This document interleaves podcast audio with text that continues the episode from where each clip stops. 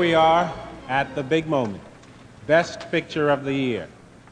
And 1968 was really a vintage year for motion pictures. The winner is Oliver.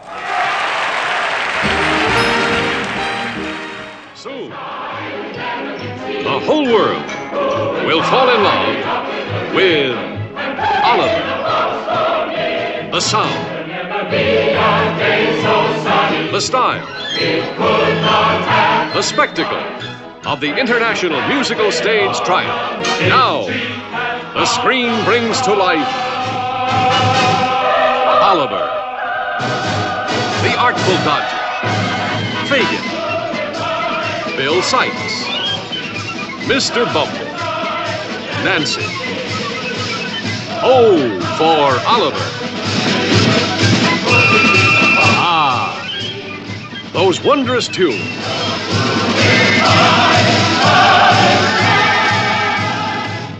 My people, and welcome to our 41st episode of Gold Standard, the Oscars movie podcast, where we travel through time, reviewing the films that earned their gold statue or standard, if you will. I'm one of your co-hosts, DJ Nick, and as always, joining me at the Gold Standard Theatre are my two podcasting partners in crime. On one side, the lady who recently introduced her husband to that cinematic classic that is The Princess Bride, Rachel Friend. Hey, Rachel, how are you? Happy New It Year, is- and thanks for doing that. Yeah, it has taken years for him to sit down long enough for me to show him that movie. And thankfully, it was worth the wait because he really, really liked it. Well, I'm glad he did because you know what? Had he not, him and I would probably have had words when he gets on the podcast. I'm just saying. Yeah. Forget Mm. the battle of wits, it would have been a battle of words. Very, very well said. and on the other, the lady who may someday head to Finland to attend the heavy metal knitting competition, Zan Sprouse. Hey, Zan, how are you? And Happy New Year. Happy New Year. Yeah, I'm going to have to learn how to knit before I do that, but it sounds so fun. Well, you know what? You could probably take some pointers from Rachel, I guess, who's our knitter in the group, I think. No, I don't knit. Oh, you don't? no, I don't. Ooh, okay, okay, but uh, but yeah, it's um, it's it seems like amazing. Yeah, people basically, um, from what I gathered, Zan, it's people knitting on stage while they're listening to heavy metal. Is that the, the gist of it? Yeah, and I think some of it there's a speed knitting component to it as well, Oh wow, where okay. it's it's not just the the knitting to the metal, it's the metal being so it's speed or thrash and you're kind of knitting to the beat, I guess, and part of it is a, there is a speed component as well. So Wow. Well, I mean, uh, definitely have to hand those fo- hand it to those folks for that their manual dexterity, I suppose. Uh, it's definitely you know when it's dark for like four months, you got to do something. this is very, very true. And ladies, today we are joined in the Gold Standard Theatre by a, a fan- fantastic gentleman, a conductor, composer, pianist, and avid cinephile, Mr. James Brown. Hey, James, how are you? And welcome to Gold Standard. Thank you for having me. I'm doing very well today. Thank you for for checking in. It's a crazy time where I am right now, so I appreciate it. Well, we're very, very happy to have you with us indeed. And as I said, you're definitely a man of many, many talents for sure, James. So, uh, so great, great stuff indeed. Uh, so, guys, today we are reviewing Oliver, directed by Carol Reed, whom our listeners might know for The Third Man and Odd Man Out. It was, of course, based on the musical Oliver by Lionel Bart, and of course, Oliver Twist by a certain Charles Dickens. The screenplay was by Vernon Harris, and the songs naturally were by Lionel Bart, while the film score was by John Green. And to put in today's money, this movie cost $76 million to make and made 586 million at the box office, opening on September the 26th of 1968 and has a runtime of roughly two hours and 30 minutes. So, starting here with first impressions, James, as you are our guest, what are your general impressions or what were your general impressions when it comes to Oliver? Yeah, so I'm I might be uh, atypical here. I, I'm curious to hear all your thoughts, but I'm a fan of Oliver. I know it kind of has a hard reputation as a Best Picture winner, Mhm. and I see where people are coming from, especially when you consider that 2001: A Space Odyssey was not even nominated in 1968 for Best Picture. Mhm. um, and then you have Oliver actually winning. Um, but I think on its own terms, it's it's perfectly entertaining. I think there was a lot going on in the '60s, especially near the end of the decade, and I think Oliver is the perfect reprieve um, from all of what was going on in the world. So I'm a big fan. I, I'm gonna I'm gonna be the supporter of Oliver today. awesome. I mean, are you a fan of the the subject matter? I mean, would you consider yourself a fan of Dickens in general? I mean, have you had a chance to read Oliver Twist or even other novels of Dickens's? I've read some Dickens, not Oliver Twist, unfortunately. So I, I have no comparison between between those two uh, uh, realms of the story. Okay. And uh, Rachel, when it comes to you, you being the our musical fan, of course, of the group, what did you make of Oliver? Um, well, it, I really didn't know a whole lot going into it. I mean, I've never I've never read the book. I've never seen any other adaptation. Uh, of course, I know. Please, son, what's the more? Because everybody knows that. Uh, but beyond that, I really did not know what I was getting myself into. I didn't know what we were looking at as far as you know, because it says musical, but we've seen a wide variety of things that call themselves a musical. I'm looking at you going my way.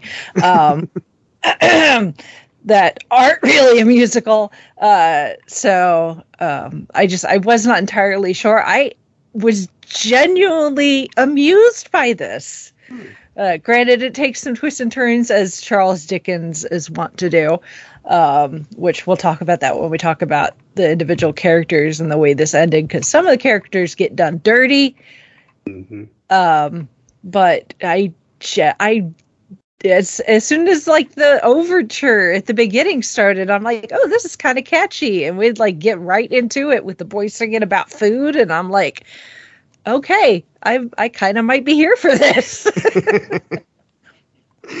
Awesome. Yeah, because I mean, I know that you obviously on on the Five Ish Fangirls, you guys has had obviously discussed the Christmas Carol, and you said you weren't familiar with the Oliver Twist novel. But um, I suppose had you read any any other stuff by Dickens, either Great Expectations or stuff no, like that? No, I have not. And uh, Zan, when it comes to you, what are your general thoughts on this?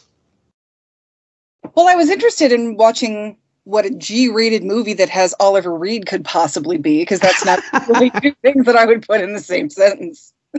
And the more I thought about it, I thought it was interesting that this is the first time a G-rated movie that was not retroactively rated G won an Oscar. And next year we have our only X-rated movie to win an Oscar. So there, Mhm. there are these opposing factors for 1968 and 1969. As far as this musical goes, it's fine. It's not my favorite. It has that British thing that I can't stand that we talked a lot about during Tom Jones of blaming someone for something they have no control over.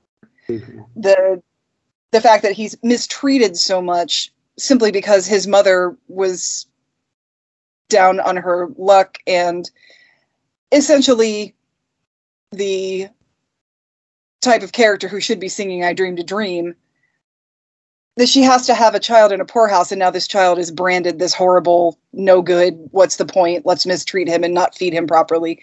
And I don't like that. That's difficult for me. But then I started to realize that I really loved Annie as a kid. Mhm. and I never quite realized how much from Oliver was taken to be part of Annie because Annie was, of course, based on the comic strip, but they the writers used elements of other things like Oliver. Um, you know, food glorious food is very it's a hard knock life. It's like here's what we want to be eating, but here's what we are eating. Mhm. And the Where Is Love song reminds me a lot of Maybe from Annie. And consider yourself as kind of I'm gonna like it here. Just you know, being welcomed by a by a new crew. Um, Oliver Oliver's mother had gave him a locket as a baby. Annie's parents gave her a locket as a baby. So I'm thinking this is really interesting how many elements of this that I was aware of but not aware of. And that was interesting to me. As far as the music goes, some of it it's about half catchy and the other half i'm not a huge fan of um the the who will buy song i just thought that was an awful lot of time to spend with people we never really see again Right. Like, okay, that's great, milkmaids, but what are we what are we doing here? Um, They really just wanted to show off the fact that they recreated that particular town square that actually did exist in complete detail to scale. that's exactly what they were doing. They said, look, we built this damn thing. I don't care what you have to do. You write a song. We're taking over six sound stages for this movie, Dag Nabbit. We're going to use every inch of it. Damn it, we're using it. Get me, get me hundreds of people. I want all the milkmaids you can find. Just get me whoever you can get me. Um, so the songs aren't. Th- this isn't one of those things that I'm thinking like, oh yeah, that's right. This is from this and this. Oh, I love this song. I'm like, oh yeah, this song. It, it, there's not a lot of music in this that I absolutely adore. Again, we have a situation where we have a main character who's not singing, which I talk about all the time as being very strange to me. And that's the one thing that really struck me about this story is that out of all the characters, I feel like we see Oliver the least. Hmm. This really isn't about Oliver. This is about how Oliver affects other people. Because we see him ask for more food. He well, we see him say that there's got to be something better out there. What is love? He asks for food. He goes to work for the Undertaker. That doesn't work. He walks to London. He gets in with the Artful Dodger. He tries to pick a pocket, but it goes poorly. He meets up with probably what we find out later is his great uncle. And that's about it. But y- you really don't see Oliver doing a lot on his own. He's being dragged around by other people. You know, come, you know, come here, boy. And, you know, he asks for more food because he loses the bet, and that's about it. And then, okay, you're you're kicked out, boy for sale. Okay, uh, why are you so insolent? Get in the coffin. Then you see him walking, and then he meets the Artful Dodger, and then it becomes the Artful Dodger show. I mean, the Artful Dodger is so much more of a gregarious character. And then we meet Fagin, and we meet Bill Sikes, and then we meet his uncle, and it is wonderful to watch him sitting there and looking at the people outside his window and realizing, hey, I've woken up in a nice room with clean sheets, and there are people selling the food that I keep talking about how much I want. But we really don't get a lot of Oliver. Even even his story that we get about him is told from the perspective of his uncle where they have that conversation where he notices the the painting. Oh she's pretty. Yeah she is. Hmm she ran away around the time you would have been born. And he has and brownlow has that conversation with someone else. Yeah. not necessarily oliver.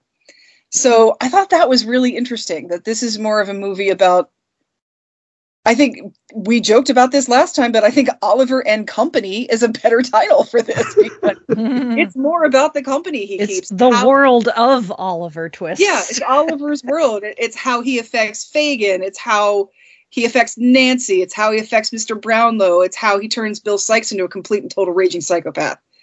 It's really not much about him. He's just kind of going where he's dragged. And I wonder if that's intentional, though. Probably is, but it just wasn't what I was expecting. Right. you know, I was expecting a story about this little kid who, from meager beginnings, becomes, and that's not what happens at all. And granted, I did not read this book. Um, I, I I know enough about it to maybe pass a test. Um, Mm. The only Dickens I've ever read is Great Expectations and A Christmas Carol. Hmm. But so I never, but I think I just more, I, I expected more Oliver. It surprised me that this was Mhm. more about, you know, the co- Oliver and Company than it is more about Oliver. And I actually rewatched Oliver and Company after years just to kind of. I did literally- too. I literally went on an uh, on an Oliver Twist fugue to kind because I'd watched the other versions in the past, but I want to refresh my memory. I watched uh, the David Lean version, obviously Rachel's favorite director. Then I went then I went on to watch the Roman Polanski version. I watched Oliver and Company and so on. And it's interesting that um, you bring up um, Great Expectations, Zan, because even there, one of the main characters, Pip, is very much uh, should we say it's a typical Dickensian character, like Oliver Twist is very much a Dickensian character, where you have the boy who comes from nothing, who then, you know, gets a happy ending, if you will, because you get that also to a certain extent in, in um, uh, David Copperfield. You get it also somewhat, I guess, in the Christmas Carol with Tiny Tim. Dickens loves, I think, these, should we say, orphan characters, if you will, these poor downtrodden characters who get their happy ending. And I think it's a it's, very much as a Dickensian thing. And this was actually one of my favorite musicals growing up as a child, and one I actually would often watch with my grandma when I was visiting her in Brighton. So of course it brought back a lot of fond memories, and it doesn't hurt that, as I said, I enjoy Dickens as an author. And fun fact he's one of the few who actually repented when it came to his anti Semitism in Oliver Twist. And I will get to that when we do get to a certain red headed Jew in this. So there was a lot to love. I mean, I do have some issues with this, this, film, especially when it comes to the ending compared to how it was changed from the novel. But all in all, this is my kind of musical. So let's start off here by discussing the boy who puts the title in this musical, Mr. Mark Lester as Oliver Twist, my listeners might know from Prince and the Pauper, and these days is an osteopath and acupuncturist as he retired from acting in the 80s, while his singing voice was provided by Kathe Green, who, surprise, surprise, was John Green's daughter, the guy who scored this film. And uh, Kathe actually did enjoy a brief singing career herself in the 70s. So, James, starting with you, what did you make our protagonist? That's a funny question because, like Zan was saying, there isn't a whole lot to make out of him, is there? Yeah, he's he's a pretty passive agent in his own narrative, um, and I think Mark Lester looks the part. He's he's cute. He's uh, he's precocious. He he gets the job done, but there isn't a lot of depth there, and and I don't think that's a bad thing. I don't think uh, I, don't think we needed Oliver to be to be vibrant or rich. We needed him to be a conduit into this this side of Victorian England or early Victorian England or London. Um, Mark Lester is fine. Mark Lester is fine. Hmm. And when it came to the the singing part, I mean, did you buy, uh, should we say, Kathe Green's voice coming from Mark Lester's mouth? I did actually. This is I, I did very little research before I uh, came on here, and I am learning for the first time now that Mark Lester was dubbed by by uh, the the scorer's daughter. Um, so I give him credit for that. I think his his youthful, boyish uh, appearance totally matches the the vocal quality we get um, from his uh, from his uh, singing dub, and and it works. Like "Where Is Love," I think is one of the the key moments of the movie and and it works. It it resonates. That's the song that people remember. And and for good reason. It's it's very sweet. It's sweetly done in in the context of the film. Mm, for sure. And zan what did you make of uh, of, uh, of oliver? I mean you also mentioned the fact that he's the only character pretty much who do- isn't who doesn't do his own singing. Right. And i did buy it because you do have that boys choir characteristic to that voice the the those um falsetto boys choir singers they sound very feminine. And so to have you know a young adult woman doing a preteen boy makes sense. You know we've we've seen that before. Sure. um so yeah i definitely i definitely bought it. And he is just an angelic looking child. You know if this movie had been made 30 years before it would have been roddy mcdowall Yes. he has that sort of angel face, the way Roddy looks in How Green Was My Valley. And I think that really serves the character very well because, like we said, there's not much to this character. Everything about this character unfolds through other people. And he. And I don't know if this was an intentional thing, but there's almost a foreshadowing to him about how proper he is. Mm-hmm. He's he has a, a, you know which is which is funny because it's not like he was raised by his mother. his mother exactly. died in childbirth. His father ran off, and he was raised in the same poorhouse and workhouse that all the other kids were. But all the other kids are kind of these little cockney ne'er do wells, and he's this very sweet, proper even when he loses the bet and he has to say, please, sir, I may I have some more, he's very proper about it. Yeah. And he's so innocent in that he's surprised by everything that happens to him. Even when he's being taken through the streets with boy for sale, he's just not even sure what to do. He's just, okay, I'm going to have to figure this out when it happens. He's not trying to run away. He's not trying to, you know, kick his way out of the situation, which I think maybe the Artful Dodger might have done something like that. And then he gets angry when someone badmouths his mother, even though he really doesn't know much about her. He just knows that, like we all know, this is no reason to outcast somebody. It takes two to tango. She's she didn't get pregnant by herself. Okay. She ran off with the wrong guy, and then he ran off on her, and then she was stuck holding the bill. And to blame Oliver for that and to blame her for that is ridiculous. It's a ridiculous concept. And it was something we still see to it's something we still see today, but something we see a lot. Again, like I said, we talked about this in Tom Jones. It is not Tom Jones's fault he's a bastard. Right. Same thing with Oliver. It's not Oliver's fault he was born to a woman in the workhouse who then died. That doesn't make him the spawn of Satan or something or a bad seed. And I think his angelic appearance and his innocent appearance and his willingness to get along with anyone who's not bad mouthing him or his mother, how he is so happy to be welcomed by the Artful, Artful Dodger and Fagin and all those kids. And, you know, he's happy to meet Nancy and he's happy to meet what we find out is his uncle. And the scene where he's just staring out the window looking at all of the, you know, during the Who Will Buy scene where he's looking at everyone, just realizing that there can be a night there's a nicer way of living that people can be nicer to each other. And when you add all that up together it really makes you realize how ridiculous this system was. This concept of okay this boy is no good. Why? Because he is. Because i said so. Because well because his mother was poor.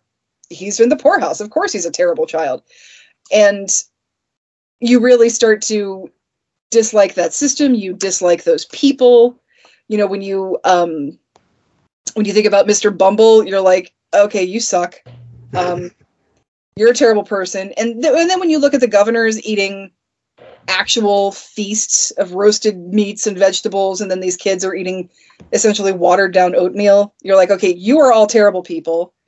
And i think that's a lot of what dickens was saying in a lot of his books where you like you said nick uh, there's a there's a pattern of meager beginnings to to uh, you know to outstanding adulthood that this shouldn't matter. The fact that my mother happened to have sex out of wedlock is not my problem. The fact that i was born into a system that knows how to send its orphans up a chimney rather than care for them that's not my fault I shouldn't be blamed for this. I shouldn't be judged for this. And we're talking about children. We're talking about very kind, loving, innocent children that are being treated like crap by a system that is judging them on completely arbitrary rules that were made up by God knows who, probably Henry VIII. I don't know. um, so I, I, think that the the casting, you know, Mark Lester's perfect because he is that angelic little. Because even he's so they um, Jack Wild said that he was really that that Mark Lester was very coddled during this production, that he was kept inside to make sure he was pale. Like they really wanted him pale, blonde. So even if he got a speck of dirt on him, he was going to look dirtier than all the other kids. Um, but yeah, he the, the main thing about Oliver is he really shows you what we're losing in a system like this that just discards its poor or discards its undesirable and i'm doing air quotes when i say that you know because again we have a situation in this that's very that's very lame is you know, where his his mother is essentially Fantine from Les Mis, is what it sounds like. She meets a guy, she runs away, she's too ashamed to go back home after she gets pregnant, she dies in childbirth, and then we have a child that has to either live in the workhouse or live with horrible people that treat them horribly and that's that's a horrible way of treating people who didn't do anything wrong i mean it's a horrible way of treating anybody frankly but this is a child that didn't do anything wrong and it just cast it off as oh it's just another one of those no good nicks put him in the workhouse and the Um, and even that, even the choices he has when he's with when he's with Fagin's group. I mean, as we all know, I mean, when you grow up in that group, you turn out to be Bill Sikes. I mean, it's not a great future. So it's a system that begets itself. that by staying, you know, by staying along this course, you're just going to keep breeding this same type of, you know, if you're going to call someone a no good Nick by at birth, they're going to become a no good Nick, and they're going to wind up swinging from the rafters after you shot them.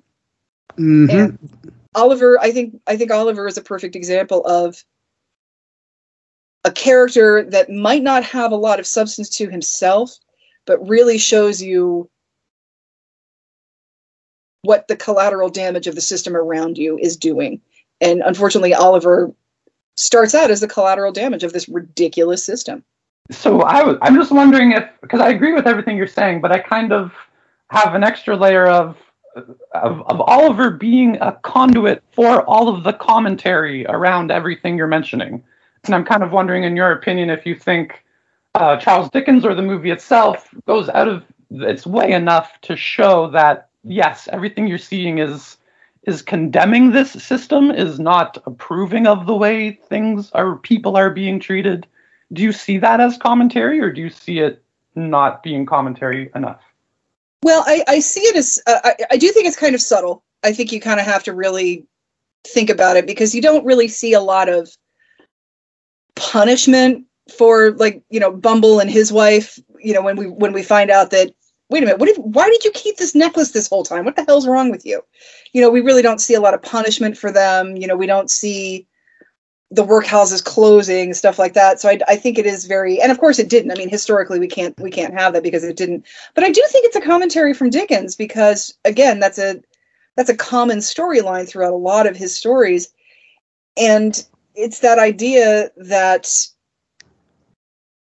these are our you know our heroes are not bumble or the judge or the the undertakers that take them in the the what, what are they Sowerberry? Yeah. The Sowerberries, yeah. yeah the Sowerberries you don't th- that's not our that's not our heroes. The heroes are the kid who came from this or the other little pickpocket kids or nancy who gives her life to to save oliver because it's the right thing it's the right thing to do. But you know nancy grew up as a pickpocket also. So it's this idea that even what we you know what the upper crust would think of as the dregs of society that's where your good people are that's where your thoughtful people are and i, I definitely think that that is a i think that's intentional I, I, it might be subtle but i definitely think it's intentional Yeah. And I think in showing the villains, quote unquote, like the judge and the magistrate and the the I forget their names already, the the coffin people. The Sowberries, yeah. Sowberries. thank you.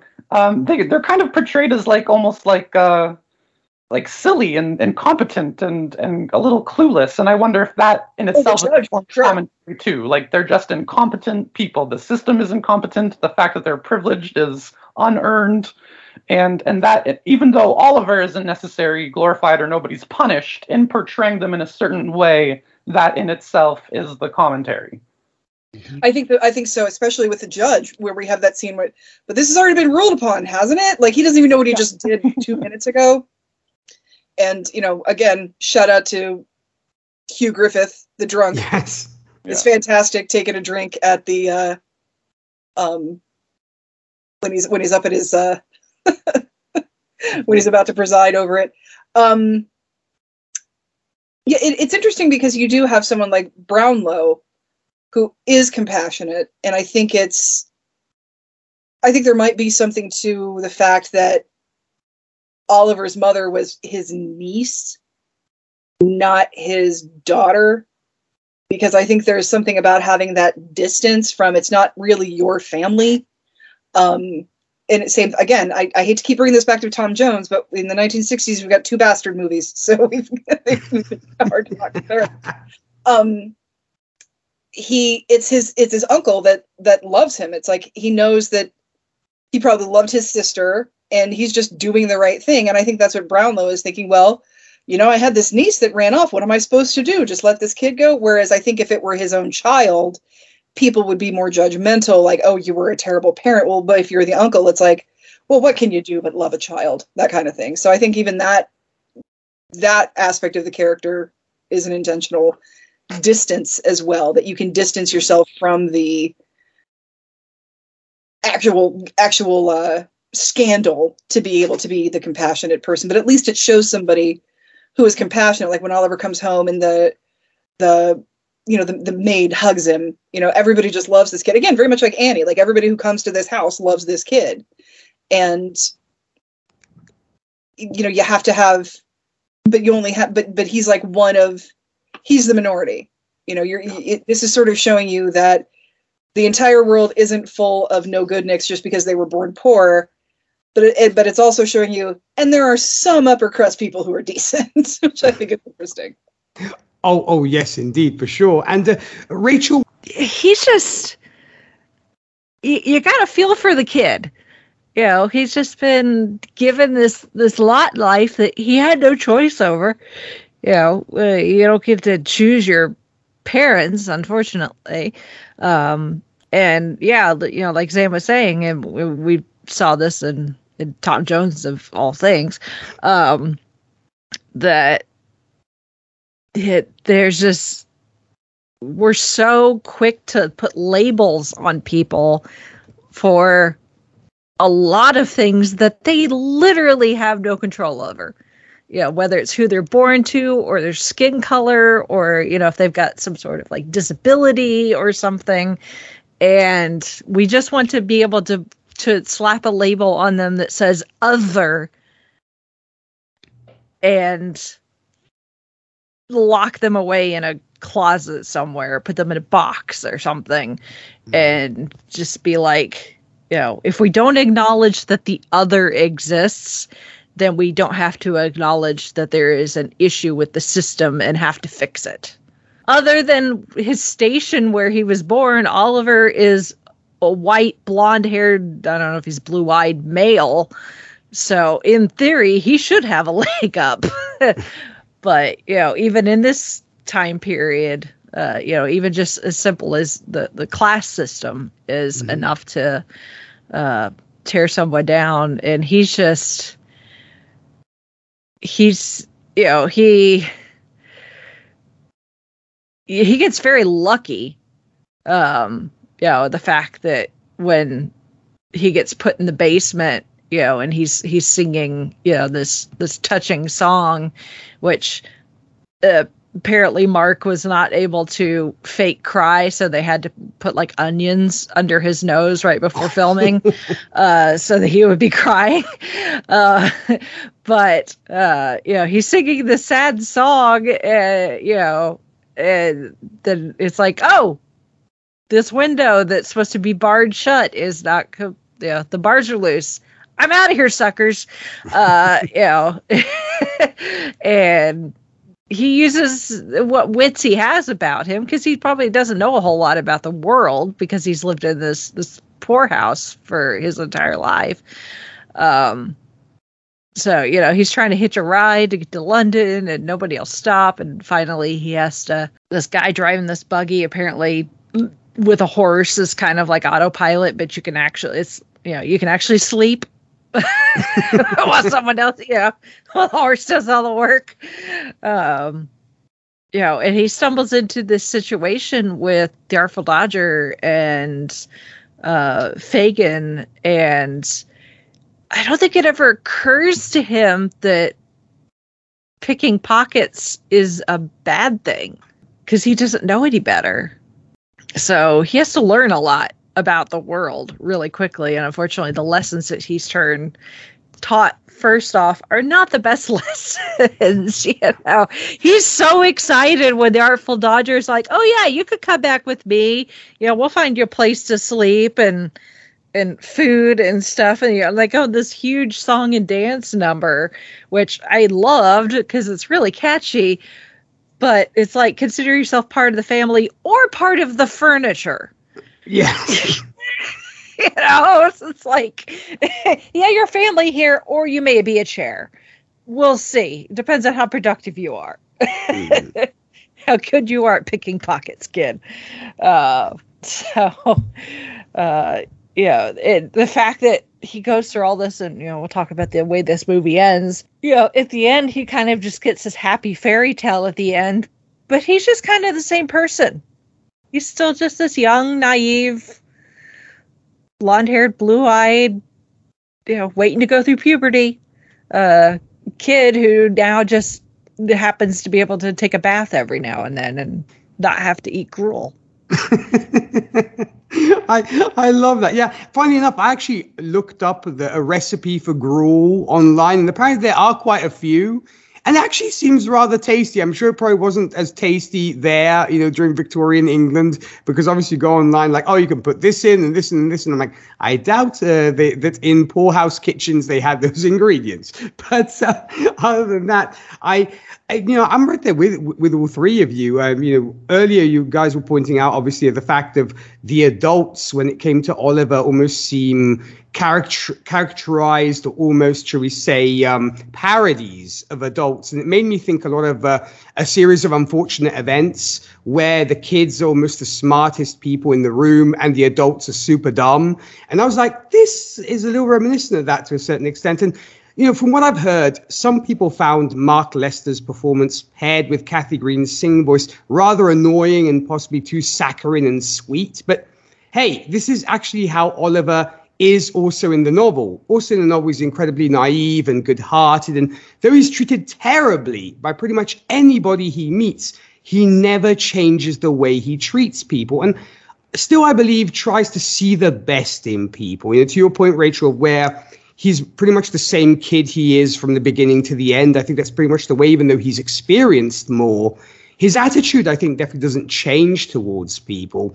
And I will say this, both in the book and possibly even more here after the pick or pocket or two number, where Fagin is obviously telling Oliver what he and his boys do for a living and some of the comments he makes to boys, Oliver doesn't get it till he goes out for his first job with the Artful Dodger and Charlie Bates. And then it dawns on him that he's hanging out with crooks. But I suppose, you know, like you were even saying, Rachel, we can almost chalk it up to the fact that maybe he doesn't know any better. And also, you know, he's 10 years old and Mark Lester was literally 10 at the time when he was portraying this. And so to him, it is all fun and games. And I do like that, though there are moments when Oliver does stand up for himself. For example, when he attacks Noah Claypole at The Undertaker's, and of course, having the guts to slap somebody as dangerous and fearsome as Bill Sikes, or heck, even answering back to Mr. Bumble. So the kid does have some fire in him, and it never ceases to amaze me that though he was raised in a workhouse and probably heard it all his life, like you were saying, Zan, he does have a very polished accent and doesn't have a Cockney accent at all. But and funnily enough, this is the same in all film versions. They always make Oliver the should we say the posh kid, even though he probably has never heard anybody posh speak to him. And I guess it adds to the endearing and angelic quality of the character. And, you know, like you guys were saying, Mark does very much have that very angelic face. So, all in all, it did work for me. Though there were moments when Kathe Green's voice jarred slightly with me. You know, seeing Mark mouth the words in Where Is Love, it did grate on me a little bit, especially when Kathe hits those very high notes like, Wah! I'm like, no, please don't do that. So uh, it, it, was, it was, and I do, and I, you know, she does a better job than what I just did. But um, it was, it, it, it tended to grate on me a little bit. But all in all, it was a decent portrayal of Oliver Twist. So let's uh, carry on here with our two first antagonists that Oliver has to deal with and uh, who hold the secret to Oliver's origins and who his family is. We have, of course, Harry Secombe as Mr. Bumble and Peggy Mount as Mrs. Bumble. So, Zan, when it, starting with you, what did you make of the Bumbles?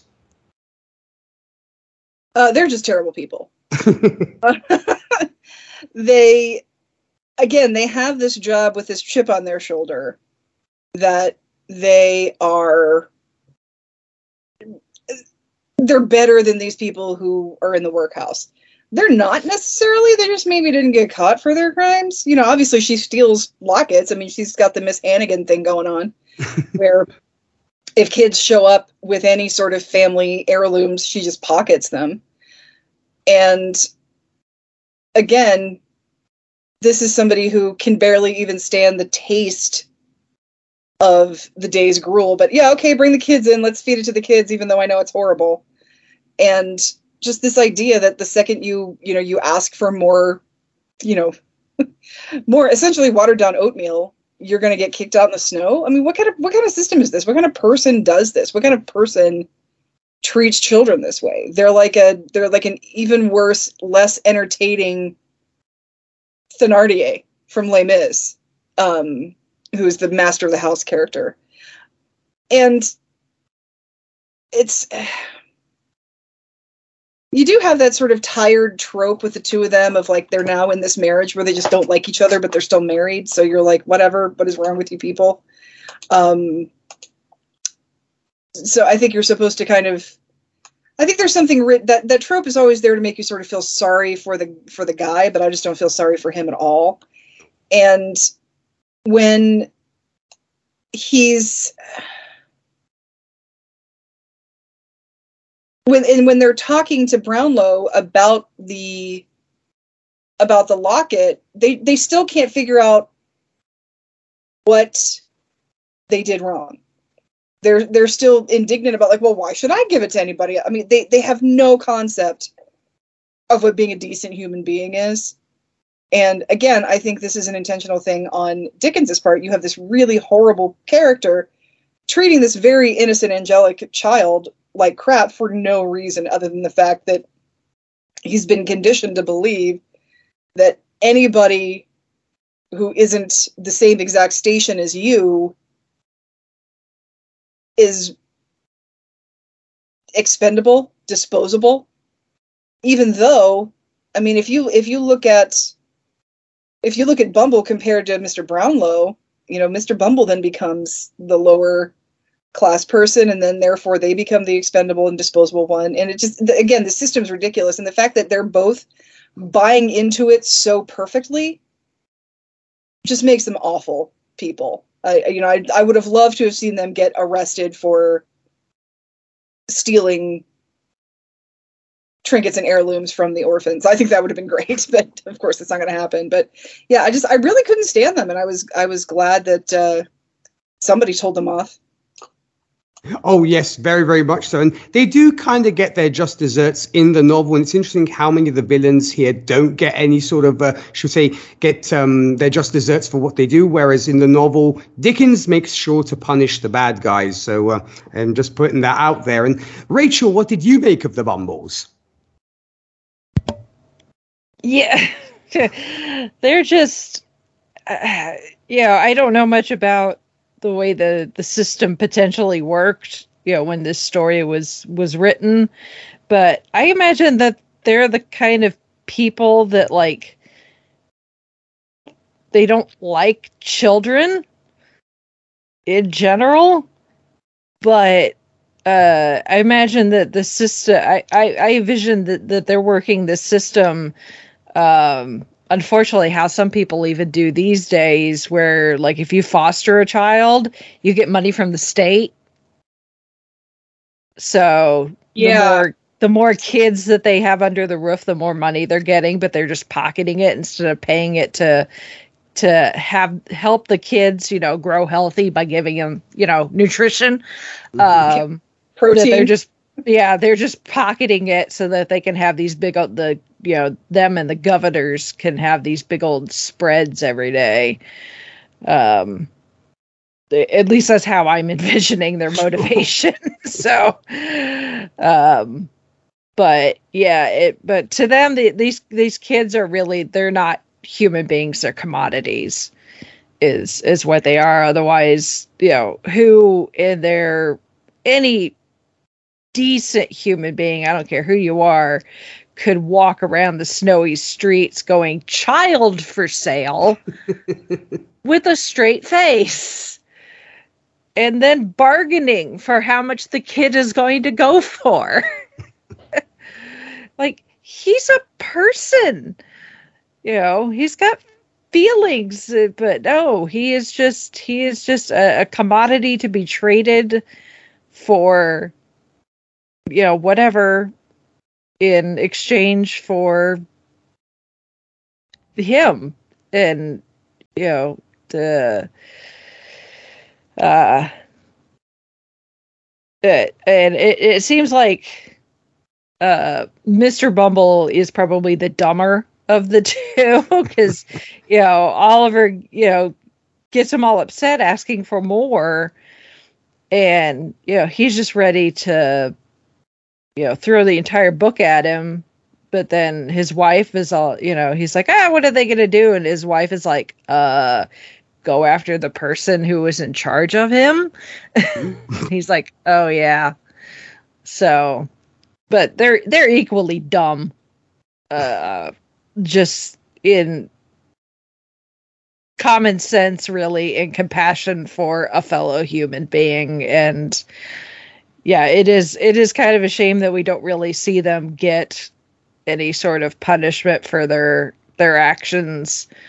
Um but you know we can imagine that uh, maybe all the charles dickens stories kind of exist in kind of the same universe so they'll end up in chains like jacob marley I like to hope so. I would love the Dickens verse then at this point. I love that concept, Rachel. And the fact that you brought up the boy for sale uh, thing, it, it did make me think of the, the Simpsons parody of that moment where you have Seymour Skinner trying to sell Jimbo. And Jimbo looks at him going, going Is this legal, man? And he says, Only here and in Mississippi.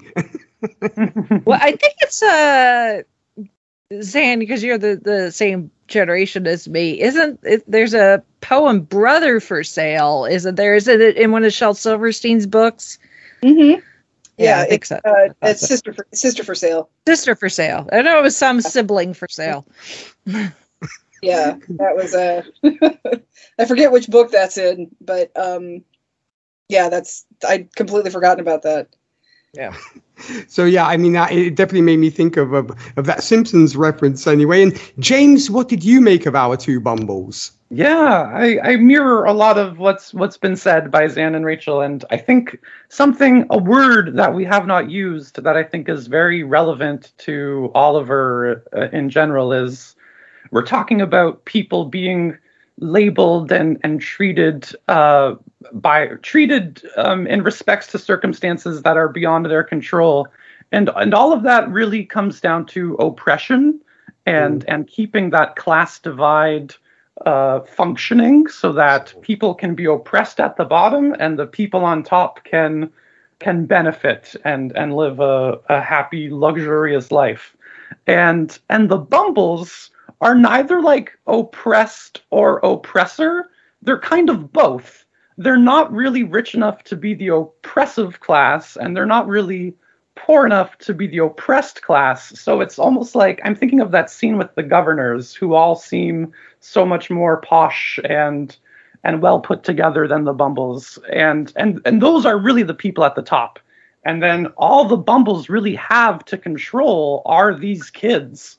These kids are the only people that are beneath the status of the bumbles and they i think going back to what we were saying earlier about um, the, the adult characters being portrayed as kind of parodies um, as being incompetent and kind of not really from our own world as we recognize it. I think the Bumbles, and especially as they're portrayed by Harry Secombe and and the the actress whose name I can't recall, Peggy Mount. Peggy Mount. Yeah.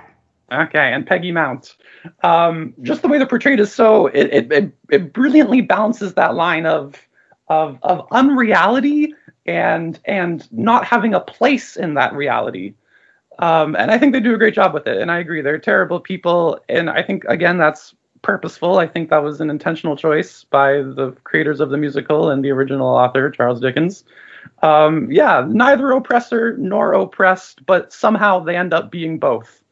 And yeah, I think the film does a great job uh, uh, playing with that. And and beyond that, I think Harry Secombe is a brilliant baritone. The Boy for Sale is it, it becomes almost like like some kind of heightened comedy almost. Uh, just because he's singing it so beautifully, and just the circumstance in which he's singing it, and what he's singing about is so bizarre and extreme and and cruel. Um, yeah, I think that's kind of all I have to say. I, I thought they were great. I thought they were great villains to set the tone for a story with many villains. Oh, very, very true and very, very well said indeed. And yes, I definitely admire Harry Secombe's baritonal voice. I've actually tried to emulate that in the shower to no avail, but but there you go. But yes, I think these two very much do deserve each other. And, and there's many versions of the feared Beadle, aka Mr. Mumble, I have seen. I definitely feel that Harry Secombe takes the cake every time, as he very much reminds me of Miss Trunchbull from Roald Dahl's novel Matilda, which will apparently soon be made into a musical as well. And I hope that Miss Trunchbull will be in the style of Harry Secombe, because I could so see that transition for those who are familiar, of course, with the novel Matilda. And granted, he's not possibly as menacing as the character in the book. He's incredibly entertaining. And you do very much feel his authority and pompous nature whenever he's around. And obviously, he, like his wife, is solely looking out for himself and how a situation will benefit him.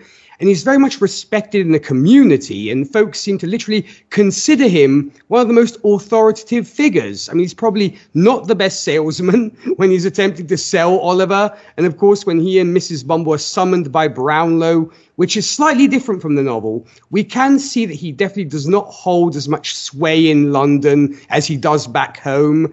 And Brownlow is definitely not impressed, and I, I do sometimes ask myself whether Mrs. Mrs. Bumble is working against her husband, or like you were saying, Zan, maybe that there's just no more love in this in this marriage, and because she just it seems like she loves to see him get into trouble when it comes to approaching the board about Oliver's behavior and how the blame could possibly fall on him. She almost delights in it, I think, and when they approach Brownlow, I think both are thinking more about each other than how it could work for them as a couple. It's almost like, you know, oh yeah, I'm married to this guy, but I'm going to look out for myself. I'm not going to look out for him, or you know, I'm married to this gal, but I'm not going to look out for her. So it's interesting how you know, to the point that you made, Zan, this very sort of maybe loveless marriage, and yeah, I'm stuck with this guy and I'm stuck with this gal, and we're just going to make it, you know, do what we have to do. But uh, great portrayals from both uh, Peggy and Harry, indeed.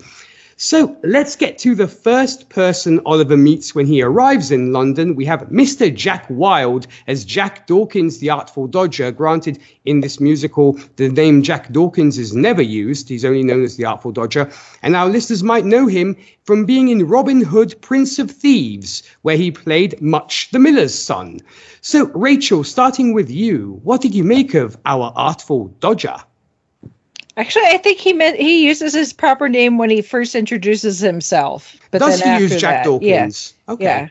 So, um, this kid, um, uh, it, it's interesting the filming because he and and Oliver, you know, as two characters spend so much time together, yet, uh, the uh Jack Mhm.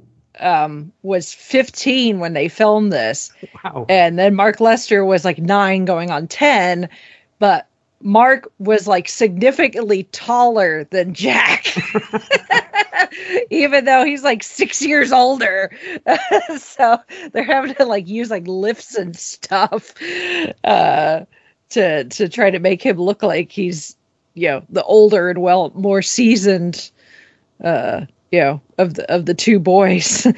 Um i thought that was kind of funny. Um but uh yeah it's just the uh, dodger is kind of like you know he's he's kind of the uh the the cautionary tale of what Oliver's life could be if he was to stay on the streets and try to survive in the same fashion. Um, granted, he'd have to be better at picking pockets, uh, but uh, you know, with time. Uh, but it, it's just that Dodger is just like you know he's I don't know how old he's supposed to be necessarily in this film. I guess we can kind of assume that he's supposed to his character's supposed to be at the same age. So he's he's old enough that he should know better. He just doesn't care. He really loves the life that he's living um, doesn't see the harm in, in picking pockets and stealing stuff from people and having to run from the cops and you know not not bothering to even he doesn't even seem to even possibly have a, even the thought that there may be a different life he could be living un, unlike uh, Fagin, which we'll talk about here shortly. Um, he just he just really loves what he's doing, um, and you kind of have to. I, don't necessarily feel sorry for him. I worry for him because it's you know who it's it's only going to take a, a, matter of time and circumstances for him to go down the road where he ends up more like Bill Sikes.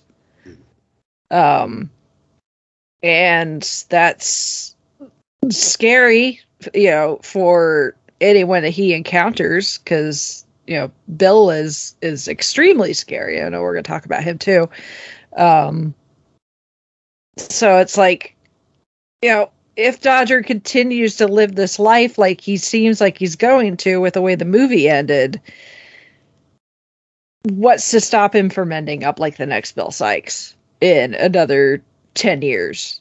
You know, and, you know, if he gets bigger, you know, presumably, you know, he'll grow taller and bigger and have, you know, the, the, the muscle to go with the the brains that he already has because he's wicked smart mm-hmm. to his own that it's too smart for his own good. Um so you know it's just he, he's he's worrisome as far as the the future after this movie ends. Because uh, he he could he could he could be so much more if he if he ever got the notion to become an actual like legitimate non-criminal productive member of society it's true. He, he definitely could because, uh, like you said, the kid definitely has potential. So uh, I think he, he definitely could make a better living in life indeed. And James, what did you make of the Artful Dodger? I love Jack Wild in this uh, he's he's just a jolt of energy the moment he appears on screen, and the character in general is just energizes the story. We we don't need this character, you know, like this character could have been omitted from the narrative entirely, and everything more or less would have unfolded the way it does. Right. But but it just the way Jack Wild plays it, it, it, becomes such a necessary character, and it becomes like such a, a central figure of of the movie and the narrative as a whole. Um, and and I wonder too how much screen time he has, because it doesn't seem like he's on screen a whole lot in the course of the whole film, but he's one of the most impactful presences I feel. Mm. He, he, very much he very much is yes because i mean you can really feel his presence. Like you said he's not given much screen time but every time he's on screen he makes it matter. He makes it matter. He is charismatic. You can't take your eyes off of him. And and even just how the character functions i think is very interesting. Like you have oliver who shows up to london who's like this rural-ish type boy angelic little naive boy and then you have the Artful Dodger, who's very much not naive, who's very, I don't want to call him jaded, but he very much understands the world of adults. And he is kind of himself an adult. So you have that contrast between this youthful, naive Oliver and this kind of educated, uh, world knowing Artful Dodger. And, and you get this nice contrast of, of their experiences. And in the movie as a whole, I think is the movie itself, the story. Maybe Nick, you can uh, illuminate some of this for us too from the book. Is there's so much contrast going on uh, mm. in, in the whole story, and I think I think a central contrast is that contrast between Oliver and the Artful Dodger, and and not even in terms of how they are as people, but even their appearance, right? Like you have Oliver, who's very angelic, we've been calling him, and very pure looking. And then you have the Artful Dodger and all of the other boys, to be fair, who are grimy and very seedy characters who seem unclean and they lack that purity that Oliver has. Mm. And and even like musically throughout the score, we get a lot of um, musical themes arranged in different ways and played with different instruments. And sometimes they sound dark and other times they sound light. I'm thinking of um, Where is Love? The very first time before Oliver sings Where is Love, that melodic theme is played out in like a lower reed instrument and it just kind of has this like very heavy very mournful sound to it and then when the actual melody is sung by by the voice dub it's very pure and light and it floats um, and soars yeah so just there's always these contrasts at play and i think the artful dodger is is really the the most interesting contrast um, in the whole film that contrast between uh, the Artful Dodger and Oliver, and it's it's so well done by Jack Wild. I can't get enough of it. Oh, he he is a fabulous. He was a fabulous, fabulous actor. Sadly, he passed away way before his time, which I think was very, very sad. But he was just so talented, and and you know, to your point when you were saying about uh, in the novel when Dickens actually introduces this character, he doesn't ever sort of calls him a child. He just calls him like a young man. And also the way he dresses is exactly the way he's described in the book. Because to your point, uh, James, he very much dresses like an adult with the top hat and the coat and everything else. So he is described, you know, even as, as Rachel was pointing out, kind of as roughly Oliver's age, but he's almost, uh, had to say, maybe grow up quicker yeah because of eh, the line of work he's in. And possibly when you work for somebody like Fagin, you pretty much lose your innocence very quickly. So he is literally an adult in a child's body. And that's the way he behaves within the book as well. And obviously he's called the Artful Dodger because the fact is Fagin uses him a lot in the book to dodge people, i.e., shadow them. Because when he wants to find out stuff about people, he sends Dodger out because Dodger's literally like a ninja. He's able to make himself completely invisible and is able to find out stuff about people, i.e., in the case of the book, and I believe it's here too. Dodger actually is the one who uh, tells Fagin what Nancy is up to and her talks with Brownlow because he is the one who's able to literally make himself invisible. He could be a character from Assassin's Creed. He's mm-hmm. literally invisible. So so that's where where that comes from. And Zan, when it comes to you, what did you make of uh, Mr. Jack Dawkins? I really like the Artful Dodger character. Um, I think there is a necessity to have another child bring Oliver into Fagin's gang because if I first just met Fagin and he said, you know, come with me to the underground where me and a bunch of other little boys are stealing things, I'd be like, dude, back. um, but if this really friendly kid that looked around my age came up, I think I'd be, especially if I were Oliver at this point, I'd be more trusting. So I do think we need a child to get Oliver into the thick of the plot. And I think we need a child, but it didn't have to be him. You know, it could have been no, any child that no, disappeared later on. Yeah, that's that's true. We just get the bonus of it being the Artful Dodger, which um, which I uh, forget which uh, which production of it, but it was in 1964 or five. I think the Artful Dodger was played by Phil Collins on stage at one time, which I think would be perfect. Um, and Rachel's right. He there are two cautionary tales. Well, there's actually there's actually three. Um, you can, you know, you can you can be the artful dodger, but is the artful dodger going to grow up to be another Fagin, or is he going to grow up to be another Bill Sikes, or is he going to be something completely different? And you hope for his sake that he's going to be something completely different. That you know all of these these kids are not going to grow up to be Snake from The Simpsons. They're going to grow to be something else completely. But you know, I assume that you know Snake would have hung around with Nelson, Dolph, Kearney, and Jimbo when he was a kid. um, and you know, Fagin Fagin is talking about how you know he's got to he's got to retire. So this box is my retirement. I can't do this forever. And so we're going to need another Fagin at some point. But again, you don't see a lot you see a lot of old men as crime bosses like Fagin, but you don't see a lot of old men as criminals like Bill Sikes. So we kind of know even before we lose Bill in this what's going to happen to him. So but the Artful Dodger is so good at making this seem like this great life. You know, it's you know they they live underground they don't have a lot of rules they sleep when they need to they eat what they take they take what they need he's good at his job.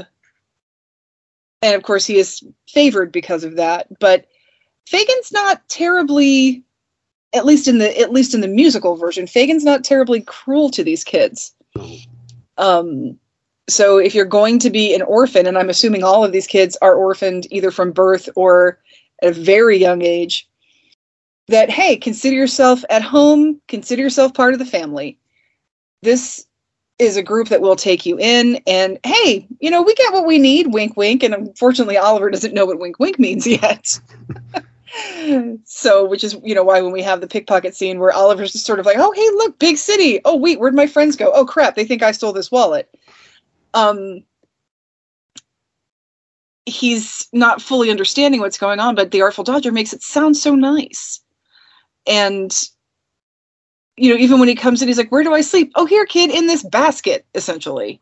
And but i think the kids are just happy to be able to you know the artful dodger makes it seem like the kids are just happy to have other kids that understand them someone who's looking out for them and the fact that they're looking out for each other. And I think that's another commentary from Dickens that, like we said, where the Bumbles are willing to turn on each other for no reason, just immediately. These kids, these ne'er do well pickpocket kids, who I'm sorry, if I saw a kid walk up to me in a top hat, I would expect him to be pickpocketing me. that just doesn't seem right. Something's out of place there. It's like in uh, uh, Men in Black with little Tiffany with the uh, advanced physics books in the in the middle of the night. it's like something's wrong with little Tiffany. And that's the thing. It's like, okay, dude, you have an ascot and a top hat and you're nine. I really don't understand what's going on here. Um These days he'd just be labeled a hipster. That's very true. Yeah, he would need more of a mustache, I think. But, but he but yeah, he's these kids are looking out for each other. They are they're trying to make sure that when he says, "Do you want?" Even when he when he steals those rolls, you want something to eat? Here, I just eat what I what I get, what I can find. And I don't even think Oliver noticed that he just stole it, but you know, he's they're they're they're generous. They look after each other, and even you know, he, he seems so tortured when he's like, I don't know what to do. He got caught, and it's he's not i know he's not going to tell on us there's nothing we can do but, but i don't know how to help him and i think jack wild does such a good job in this because he really does have to carry a lot of this story especially musically because he is one of the more gregarious characters. Hmm. And you know he th- this this one big number consider yourself is led by him and it's a big number. It's the whole pretty much the whole town gets in on it.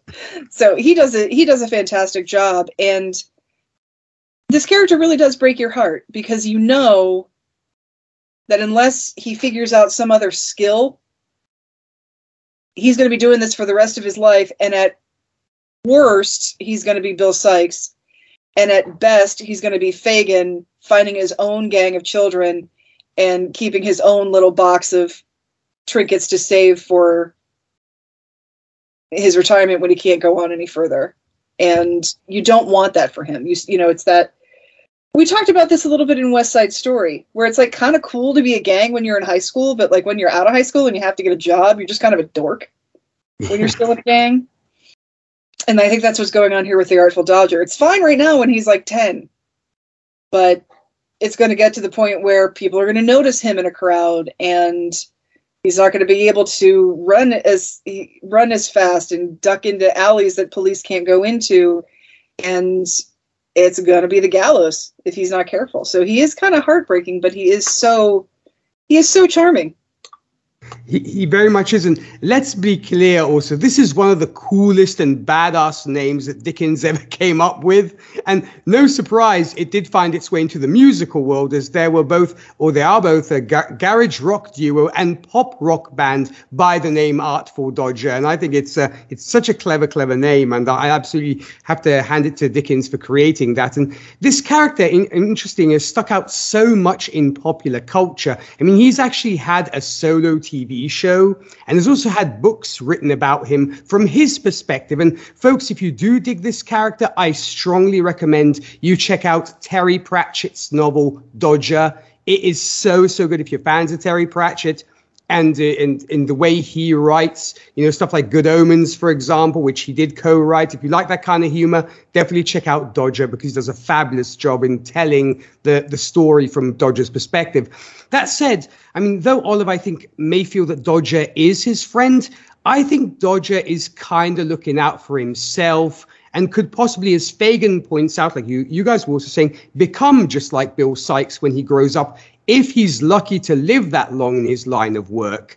And he's never truly concerned, I think, about Oliver, but more about what will happen to him if he loses him or if something happens to Oliver. I mean, I hate to make this very dark comparison, but he's kind of the Ghislaine Maxwell to Fagin's Epstein. I'm just saying when it comes to taking in kids, I'm just saying that's what made him. I was like, "Yep, that's Ghislaine Maxwell." But that that said, I mean, I'm just I'm going to say this one thing: Bill Sikes did not commit suicide. no, he did not. no, he's he's and I mean he's not the most positive of characters, but he's such a lovable rascal, and I love that in keeping with the book, and probably because that's just how it is. Dodger is forever adjusting his top hat, and they actually say that in the book because it's just too big for him. And I love that Jack does the same thing every now and then. There's like, oh, it's falling off. I have to re- put that together. And he's clearly Fagin's favorite son, if you will. There is, and uh, funny enough, in the book, it's unclear what exactly happens to him. Here, you know, obviously he just decides to stick with Fagin, where I suppose they have this almost twisted father-son relationship and they need each other. So uh, that's that's a difference in the book. But Jack Wild is fabulous. I just love this kid to death. He was so so good.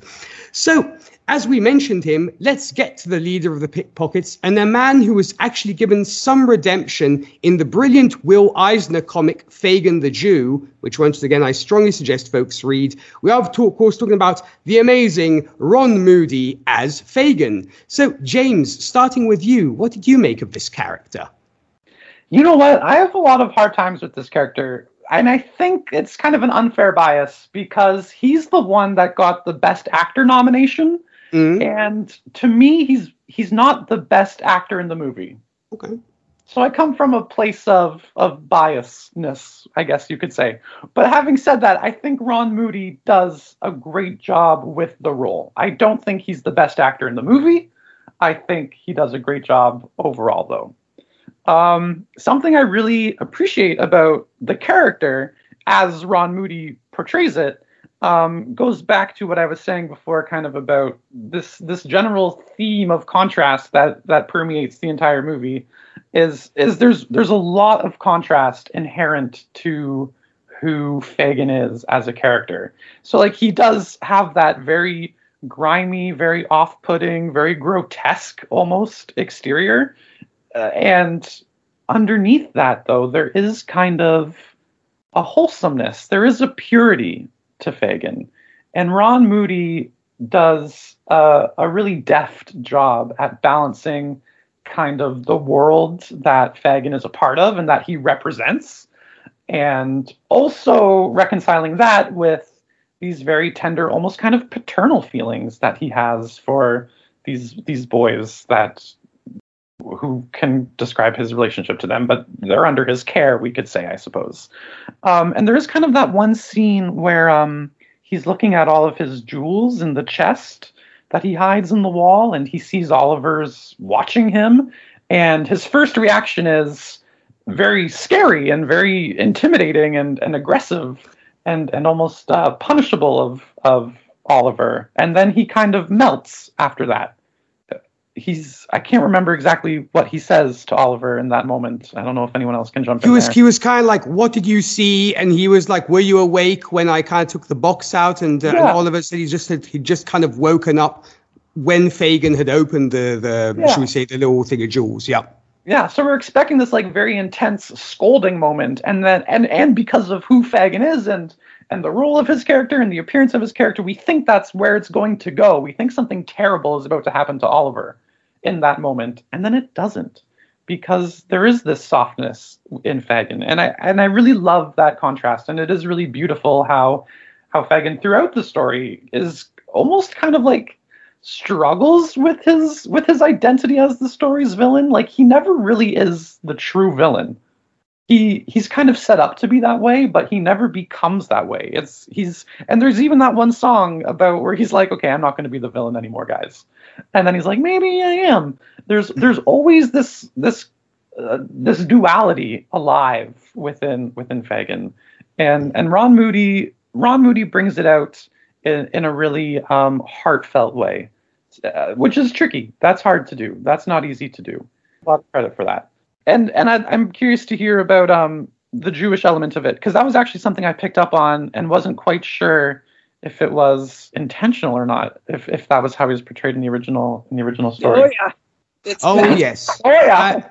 I will, Yeah, I will uh, actually, I will actually enlarge upon that later. But um, um, just to give a brief, brief thing here, in in the original version of the the novel Oliver Twist, Dickens only referred to him as the old Jew, and Oh. uh, and apparently after he befriended a Jewish couple and found that the Jews are not bad people at the end of the day, he decided to redact this, and in the redacted version, he's referred to as the old gentleman. Wow. Yeah. So that, Yeah, that do you goes- remember? Remember when Nick said that um, Dickens actually did recant some of his anti-Semitism? Mhm. Yes. He had a lot to recant. I mean, he it was it was not it was not nice the way his character was described at all. I mean, one doesn't want to obviously, you know, go through it too much, but you think to yourself of characters, other characters from Dickens like Silas Marner, Moneylender, and of course, uh, a very Jewish character, even Ebenezer Scrooge, probably a stereotype for a Jew.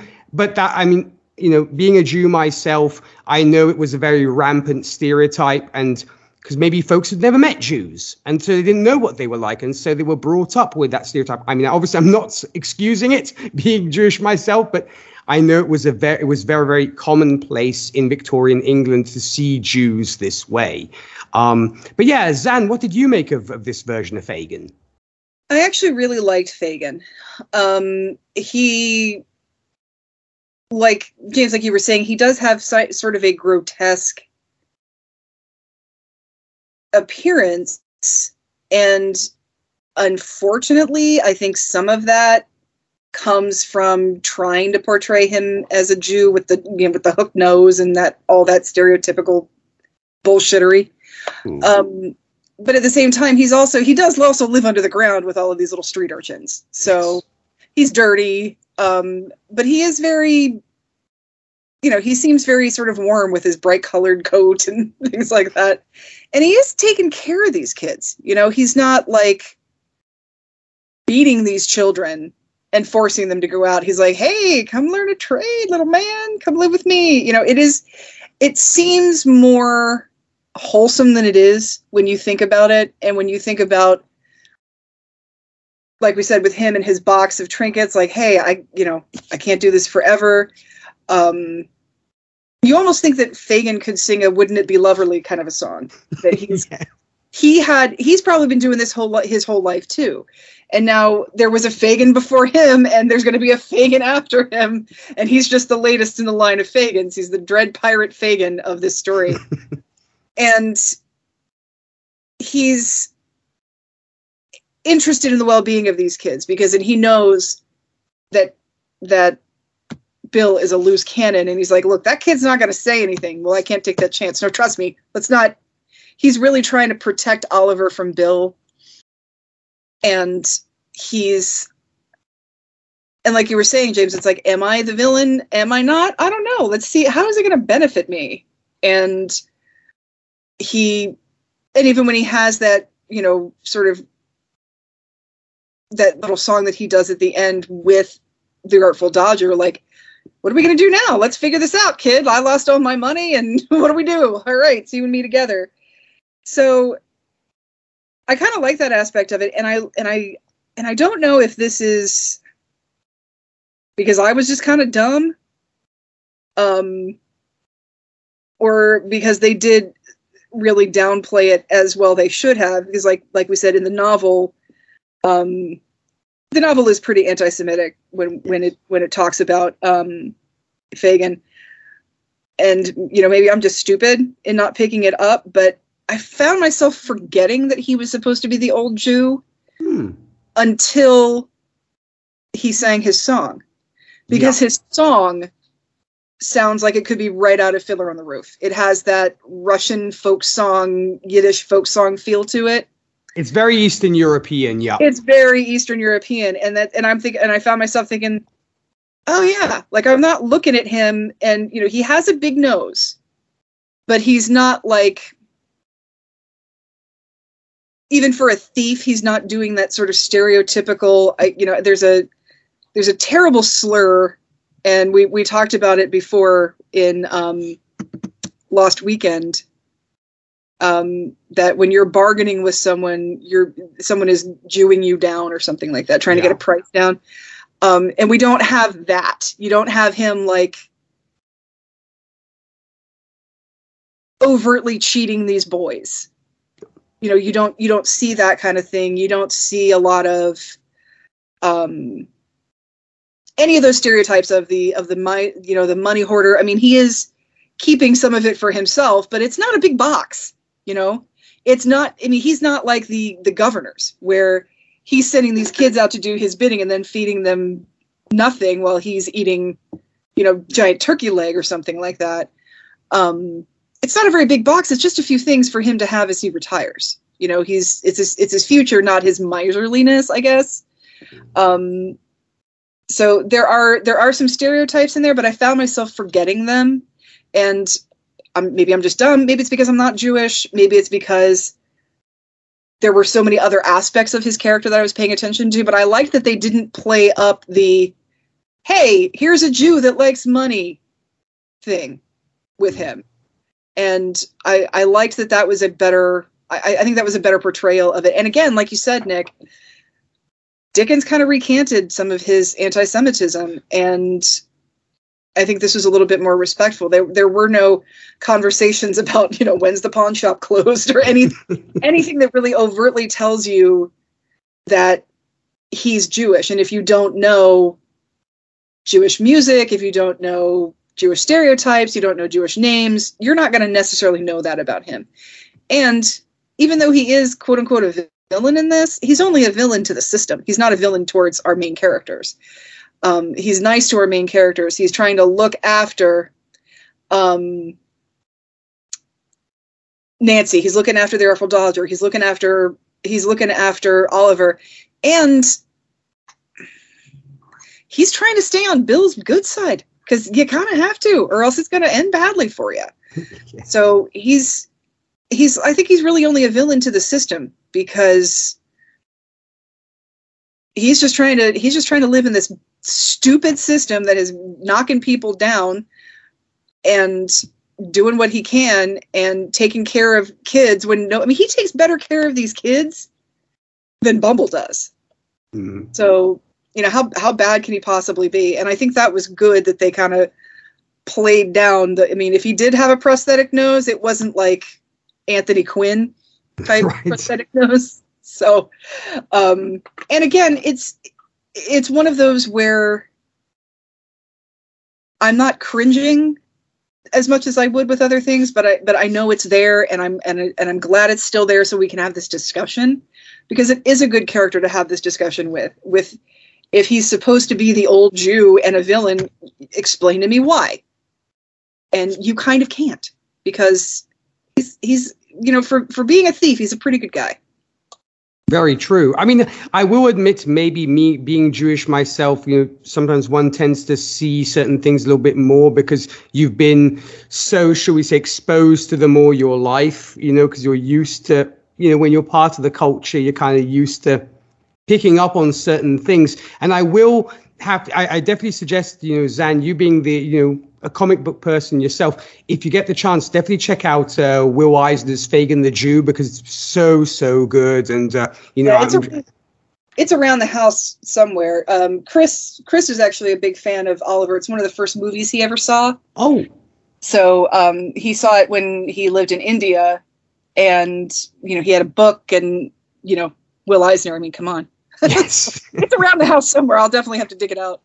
Yeah, exactly. I mean, there is an Eisner Award for a reason in the comic book world, so that's very true. And Rachel, what did you make of Fagin? I really liked him. You know, and it's it's it doesn't surprise me because he's in that gray area.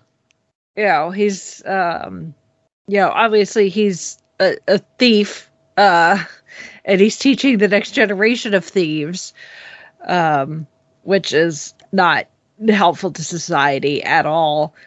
But he makes sure that the boys you know, go to sleep, um, and serve some something for breakfast, gruel or moldy sausages And gin.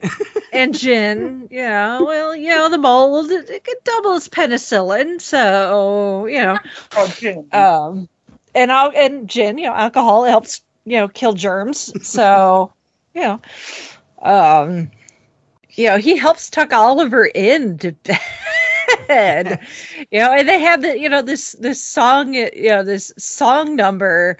Um, as the boys are headed out, you know, he's singing about how he loves them all and you know he's not going to say goodbye because he knows he's going to see them later.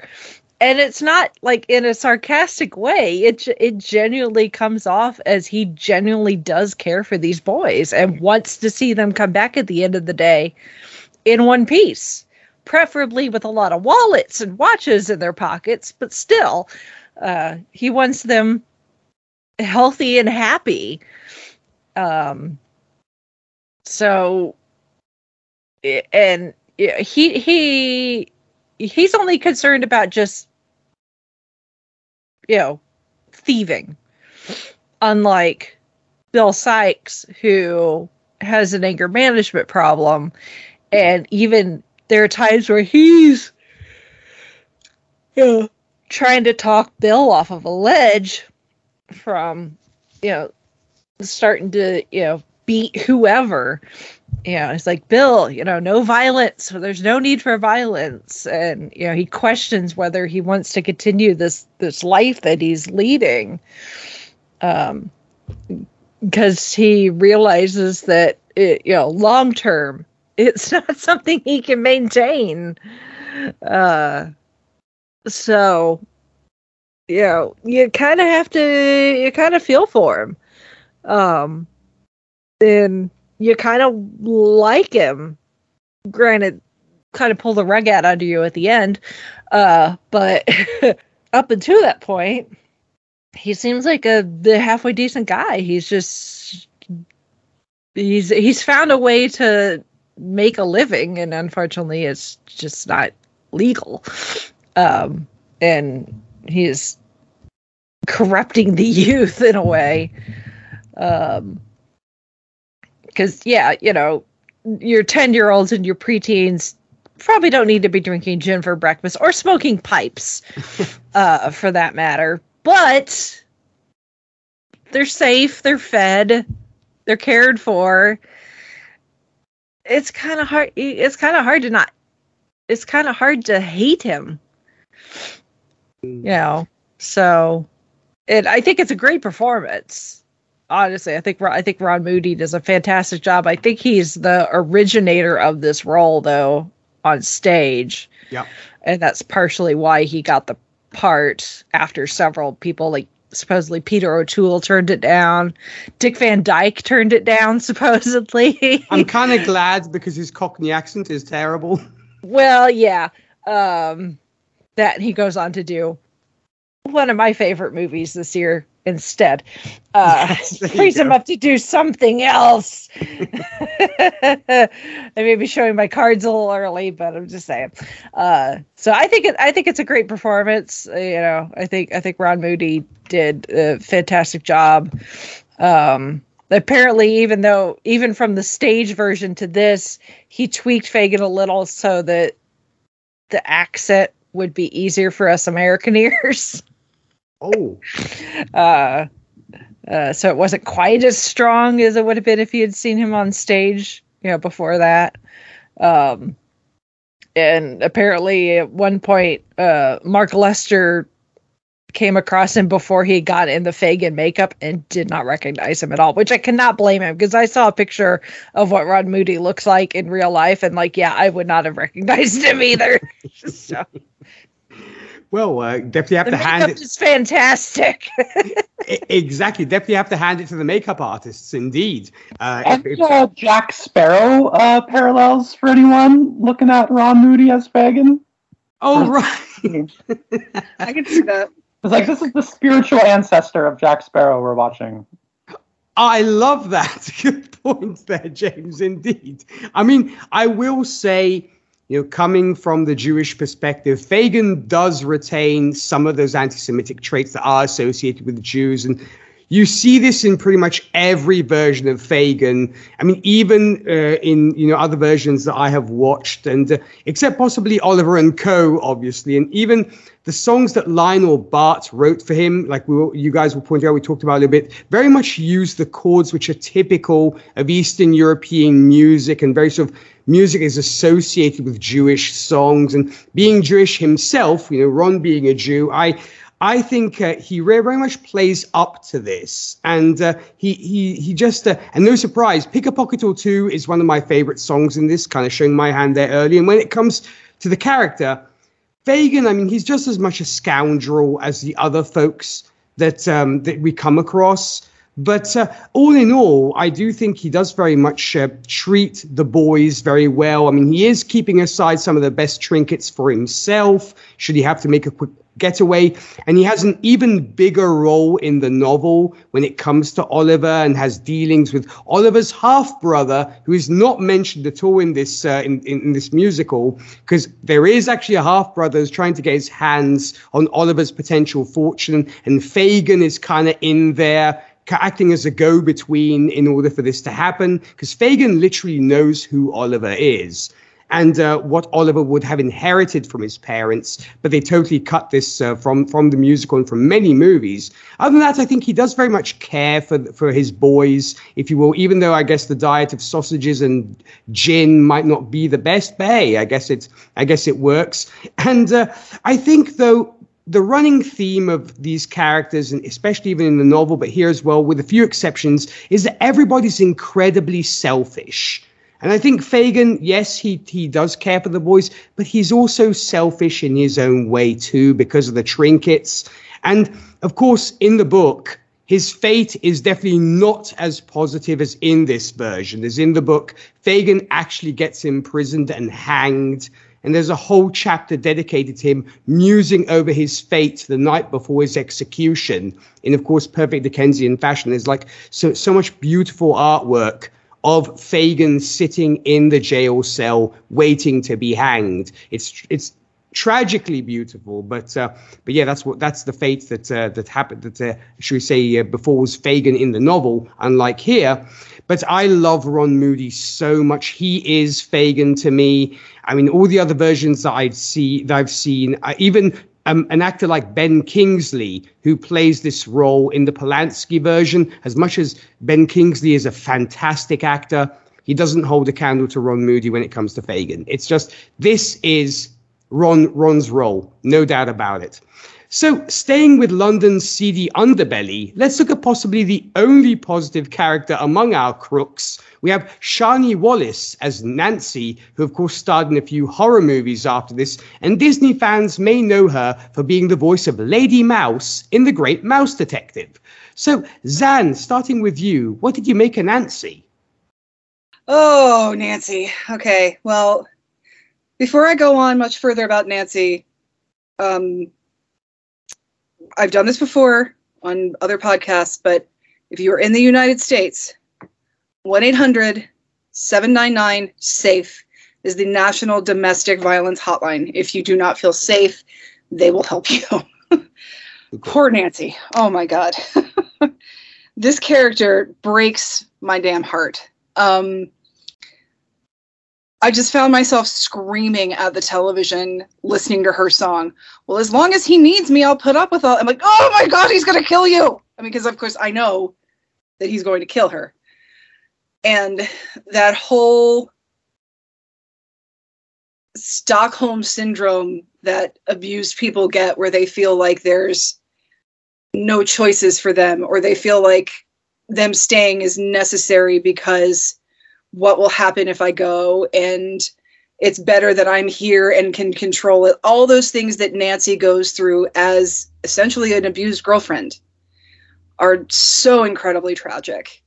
And like most situations of abuse, this inevitably ends the way it almost always inevitably ends with her death. And she's wrapped up in this world too. You know, she started out as one of Fagin's shoplifters and pickpockets. And possibly, I mean, Nick, you can tell me if they elaborate on this in the book more, but, you know, did she know Bill when she was a child? Like, did they grow up together? And they never mention it. The only thing they mention is that uh, that yeah, that Nancy started uh, working for Fagin when she was a kid, and apparently she then went on to become a prostitute. Right, and they, they you really kind of they dance around that a little bit, and this is this is that sort of kids movie shorthand of prostitutes have very tight bodices. yes, I think that's kind of how. I mean, we saw that we see that in Disney movies too. When you see the the ladies who work at the saloon with the really big push up uh, you know, uh, um, what are those things called? They're horrible. Um, Ooh, what is it? I those those the the uh, oh no, corsets. Are you corsets? Thank you. Jeez, can't think of words. I hate corsets, therefore I don't. Try, I try not to wear them. Um, you know, those push-up corsets and uh, really satiny outfits in a saloon. We all know that's the madam, and that's kind of where we are with Nancy. You know, the, the bright red dress, um, the, uh, the the the push up, the the very um, bountiful bosom that she has. That's that's kid movie shorthand for we've got a prostitute here. Yes. Um, and I think she feels like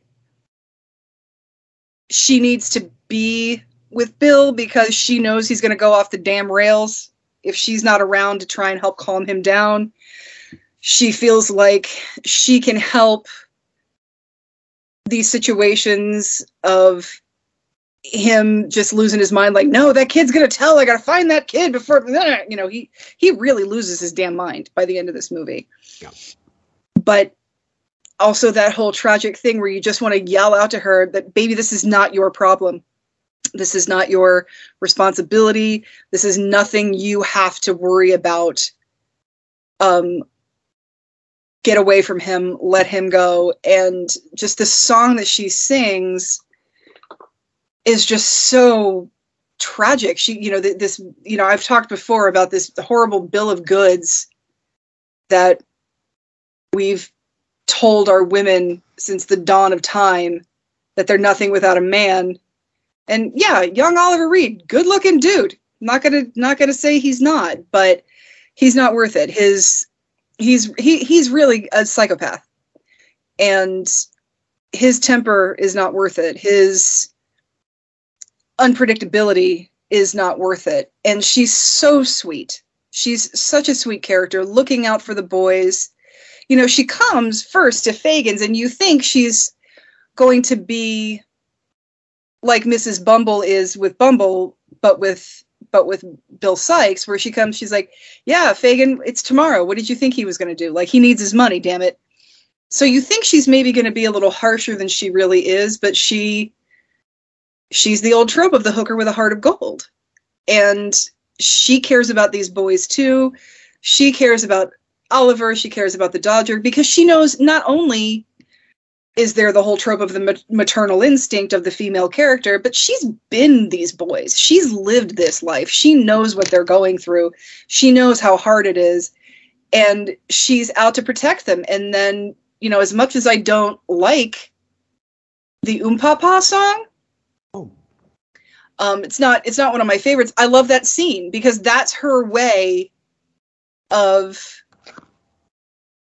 distracting everybody to get Oliver the heck out of there. She makes the deal to get him to safety. You know, she says, "Hey, I can't." You know, she goes to Brownlow. She's like, "Hey, I can't take him this far, but I can take him as far as the bridge. Meet me there at midnight.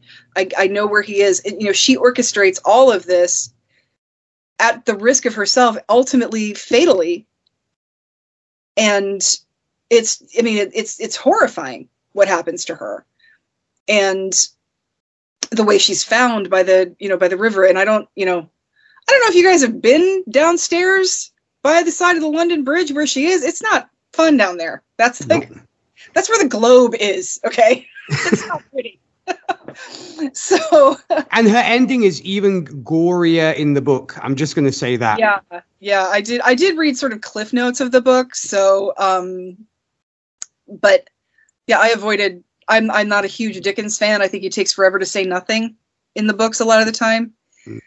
and so I, I kind of avoided him as much as possible but i i really feel for this character. I think for a female character at this time especially in a musical that is mostly about men she's not bad. You know we don't again we don't get a lot of backstory with her but we don't get a lot of backstory with bill sikes either. We just know that they grew up in this life. Um you know we don't know how they got to be where they are with really anybody except oliver. And even that's kind of we just know that this guy has a niece but we don't know what happened to her. We don't know what happened to the her and the guy that got her pregnant so as much as i am a, a sucker for backstory i don't feel like we needed all that much with her because she is a, a very fleshed out character. Like I said, she starts out seeming like she's just going to be the female Bill Sikes, you know, coming to collect the money, doing the prostitute thing. But there's really so much more to her. She's so much more of a caring person, and her her her death is so unnecessary. It's because we we all know Oliver's not going to talk. Like Oliver what was Oliver at the at, you know underground in the underground layer of Fagin for like two days? Like, do you think that now that he is with Brownlow, he can say, "Here, I'll lead you back to it"? I mean, he knows where the bookstore was, but is he going to be able to find that? Is he going to remember everybody? Is he going to turn in the Dodger? Like, I don't think so. We all know that Oliver's not going to do what Sikes is afraid of him doing, and you know, so her doing the right thing at the ultimate price is so sad is so tragic. It's almost it, it's it's what made me the saddest in this movie as much as i hated that oliver was mistreated as much as i hate this system of okay you're born into it so you suck as much as i hate all of that stuff the fact that she became another statistic to domestic violence which at the time wasn't necessarily illegal. I mean the fact that he killed her and the fact that i think the uh, what he beat her with was too big. You know we've all heard that story about how rule of thumb is the as long as it's not bigger than your thumb you can beat your wife with it. Um, that she just didn't really have a chance. And so to me she's really the most tragic character in this story. Very well said. And you know as i mentioned yeah in the book it's the the her death is incredibly gory because of the fact that uh, um at the time, Dickens was apparently obsessed with a murder that had happened during his time of a certain Eliza Grimwood, who had been found, you know, kind of half dressed in her bed, literally kind of torn open everywhere for fans of uh, true crime. This was obviously pre Ripper days. And this was one of obviously the first big murders that kind of shook London of this woman being found literally in a pool of her own blood. And that's why obviously Dickens went into a lot of detail when it comes to how Nancy was murdered. But yes, here obviously they had to sanitize it a little bit. And uh, Rachel, what did you make of Nancy? Oh, Nancy got done dirty. Mm-hmm. Uh, I, I felt so bad for her, and I just knew that her story was not going to end well. um, just yeah, I mean, it's uh, unfortunate that yeah that she's found herself in this particular si- situation. We get the I the from the few things that are said.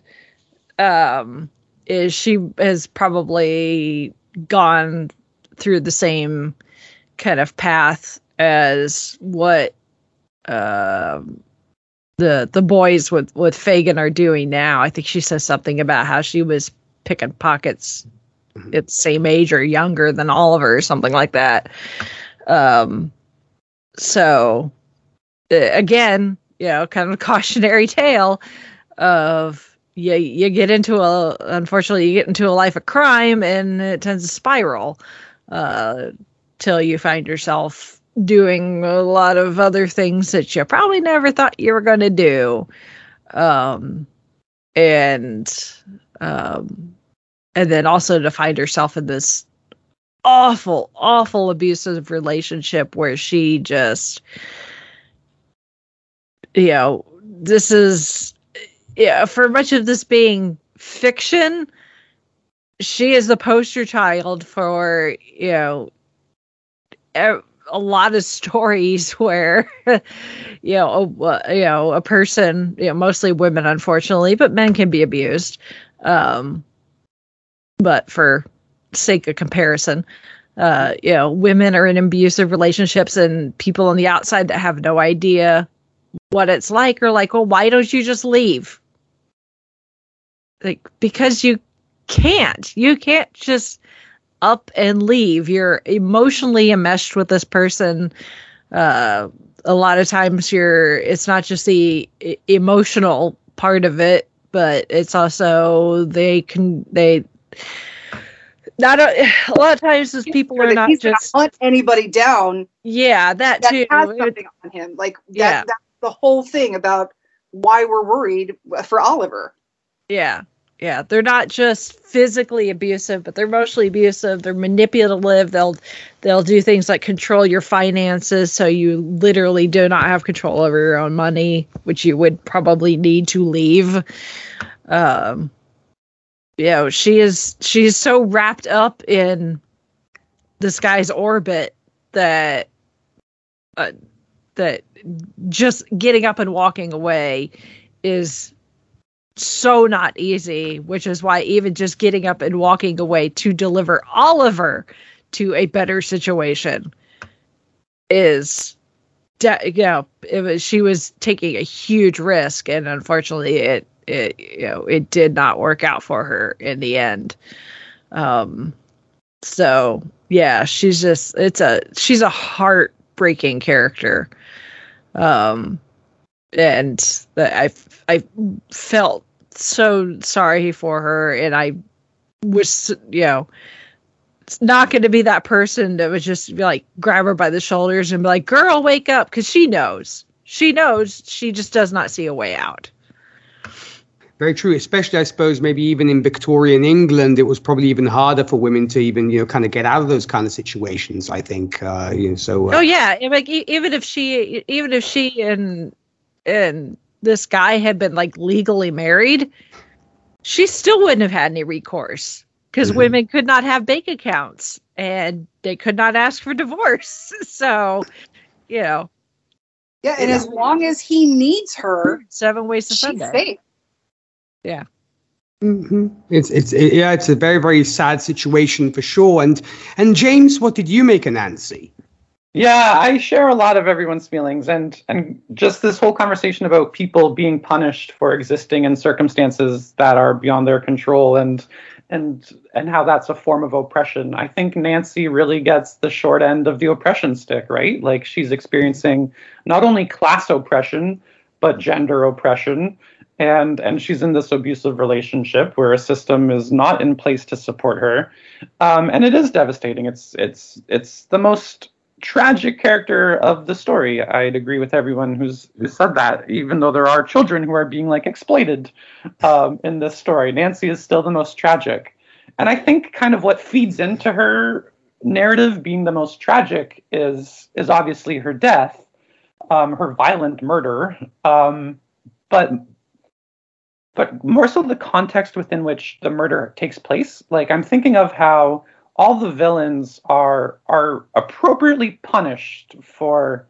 for their crimes in the story. Like Ron Moody or Fagin, he he loses his his uh, retirement basically, right? Like his he has so much fears about aging, and his chest of trinkets is going to be what what keeps him uh, going until his death. Um, and then he loses it in the mud right at the end. That's kind of his punishment. And uh, Bill Sikes is is punished for committing a murder by by also dying with his life. So in those two instances, the villains and their crimes kind of pair with each other. They match up. But then in Nancy's case, her biggest crime is assisting in the kidnapping of Oliver. And how does she pay for that?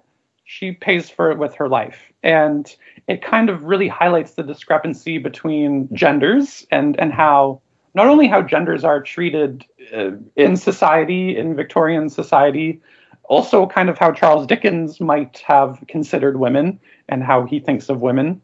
But I think what really feeds into how tragic Nancy's demise is, is, is how unjust it is. Yes, she did something wrong. Yes, maybe she deserves to be punished. But the way in which she is punished is so inequitable to the male characters around her. Um, and to me, that's that's the most tragic part of her narrative. Especially considering she tried to do the right thing. She tried to make good, right? Yeah. She it's like no good deed goes unpunished. That's Yeah. exactly right. Yeah, so that's what I mean when she's punished is is for that little small thing she does, and she does re- express remorse for it, but she still is ultimately punished. Beyond the character herself, I think for me it's the best performance in the movie. I think she is. It's it's such a it's a terrible thing to say. She's a strong female character, and it's um, it's all the more evident because she's surrounded by by men only. She's the only female character, but but there is a strength in her, and it comes through not only in like her posture and and her glances, but in her vocal quality. Like as long as he needs me, that is powerful. She has emotional power. She has vocal power. The way she kind of lets the air resonate into her nasal space and she keeps those that like air flowing and the the the support she has in her diaphragm and just like the perfectly shaped vowels that she sustains it's it's in, it's incredible. All those things go to communicate her inner strength. And not only that but she is also kind of weak too right? Like she's going back this is kind of my theme of everything i'm saying. There's contrasts throughout this whole movie she's she's a strong character, but there is that frailty, or not so much frailty, but but she's a victim. She's been victimized by by class oppression, by gender oppression, by her relationship, by her upbringing. She's experienced all this victimization, but she still is strong. And there's kind of I'm thinking of another moment too where um, we see her kind of her her cunning, how smart and clever she is, and that's in the Oompapa scene that I think Yeah. was it Sam was referencing Yeah. before, where she's she knows exactly what she's doing. She's entirely in control for that entire sequence. And she keeps singing and dancing and engaging with the crowds, and she turns to look at Bill Sikes to see if he's distracted and caught up in it, and he's not. So she goes back to singing and dancing, and and every time she looks, she gets more and more panicked looking at Bill to see that, oh my God, he's not responding the way I want him to. And she still has the wits and the cunning and the smarts to to still end up getting Oliver out of there by forming like I don't know what you want to call it, like the party train around Bill Sikes and then like sneaks sneaks Oliver away. So there's there's so much uh, nuance in in that performance, and Shani Wallis just nails it. It because we never we never see it as nuance, you know, like it just exists. All of these things exist simultaneously within Nancy the strength, the vulnerability, the desperation, the know how. Um, it's for me, it's the strongest performance in the movie, and it's the most tragic character of the story.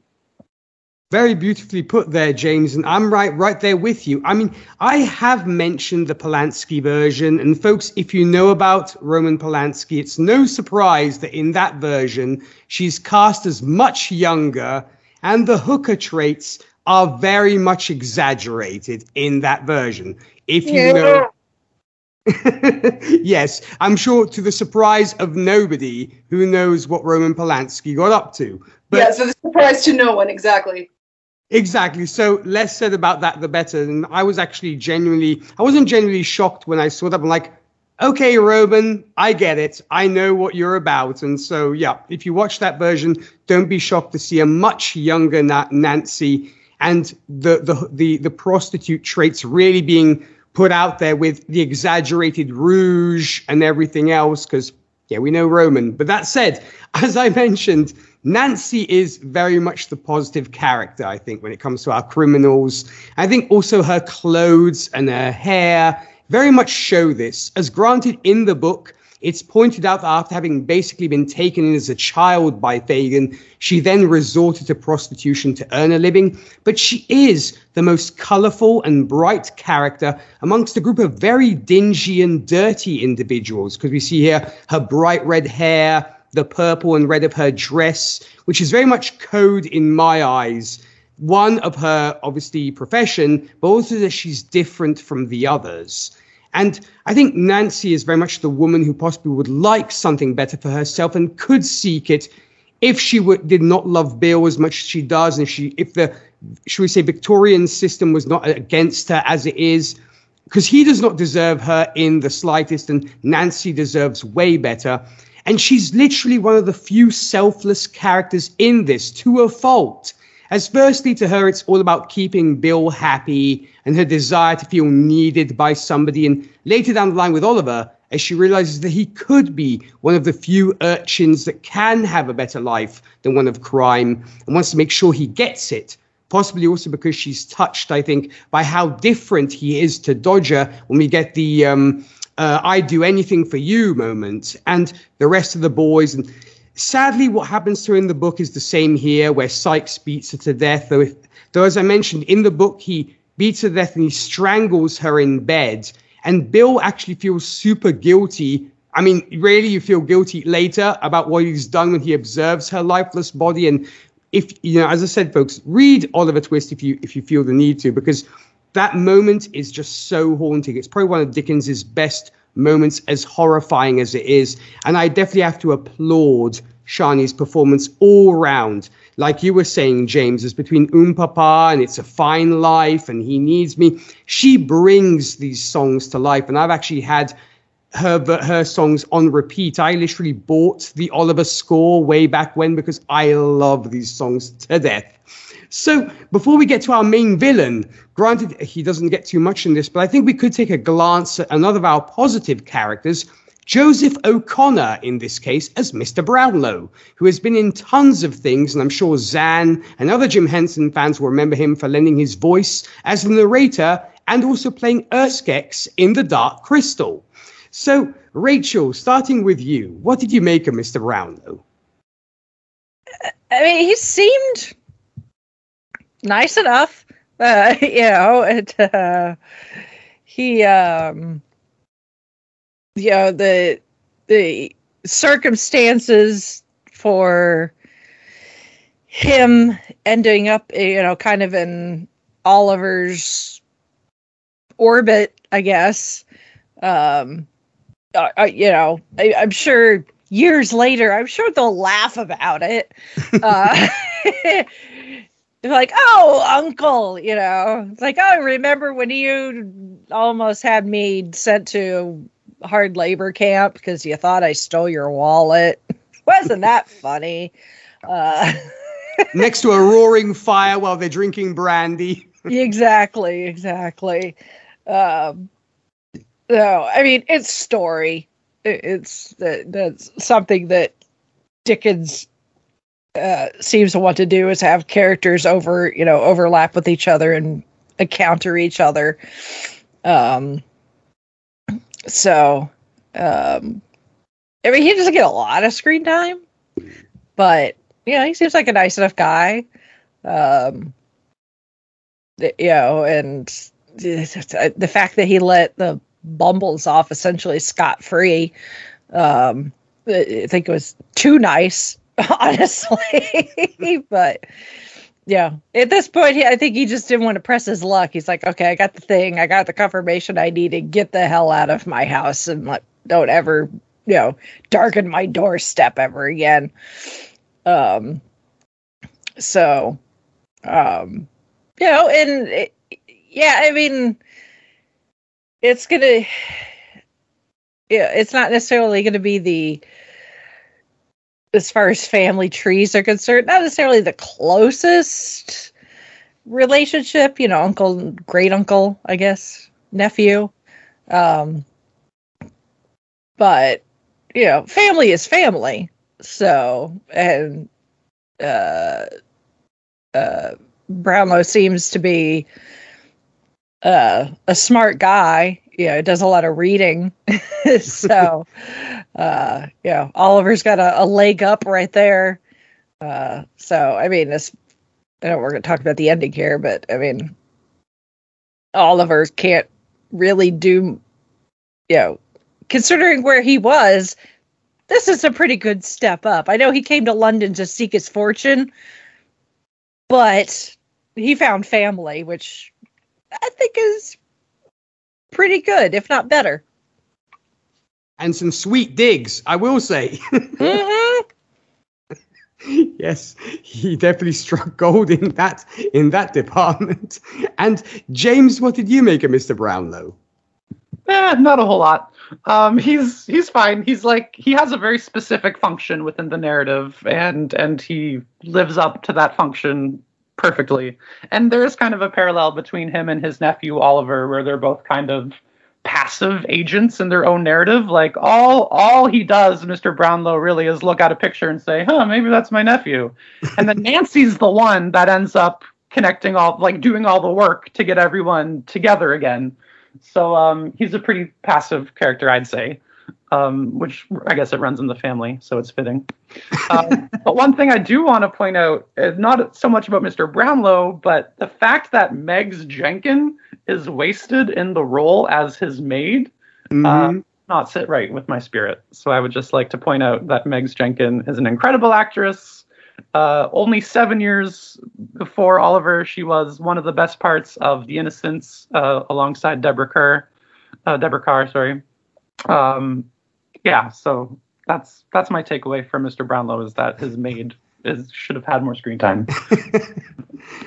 well, very well pointed out, I think. And Zan, you know, knowing how much you love the Dark Crystal, what did you make of UrSkeks or this version of UrSkeks in in this film?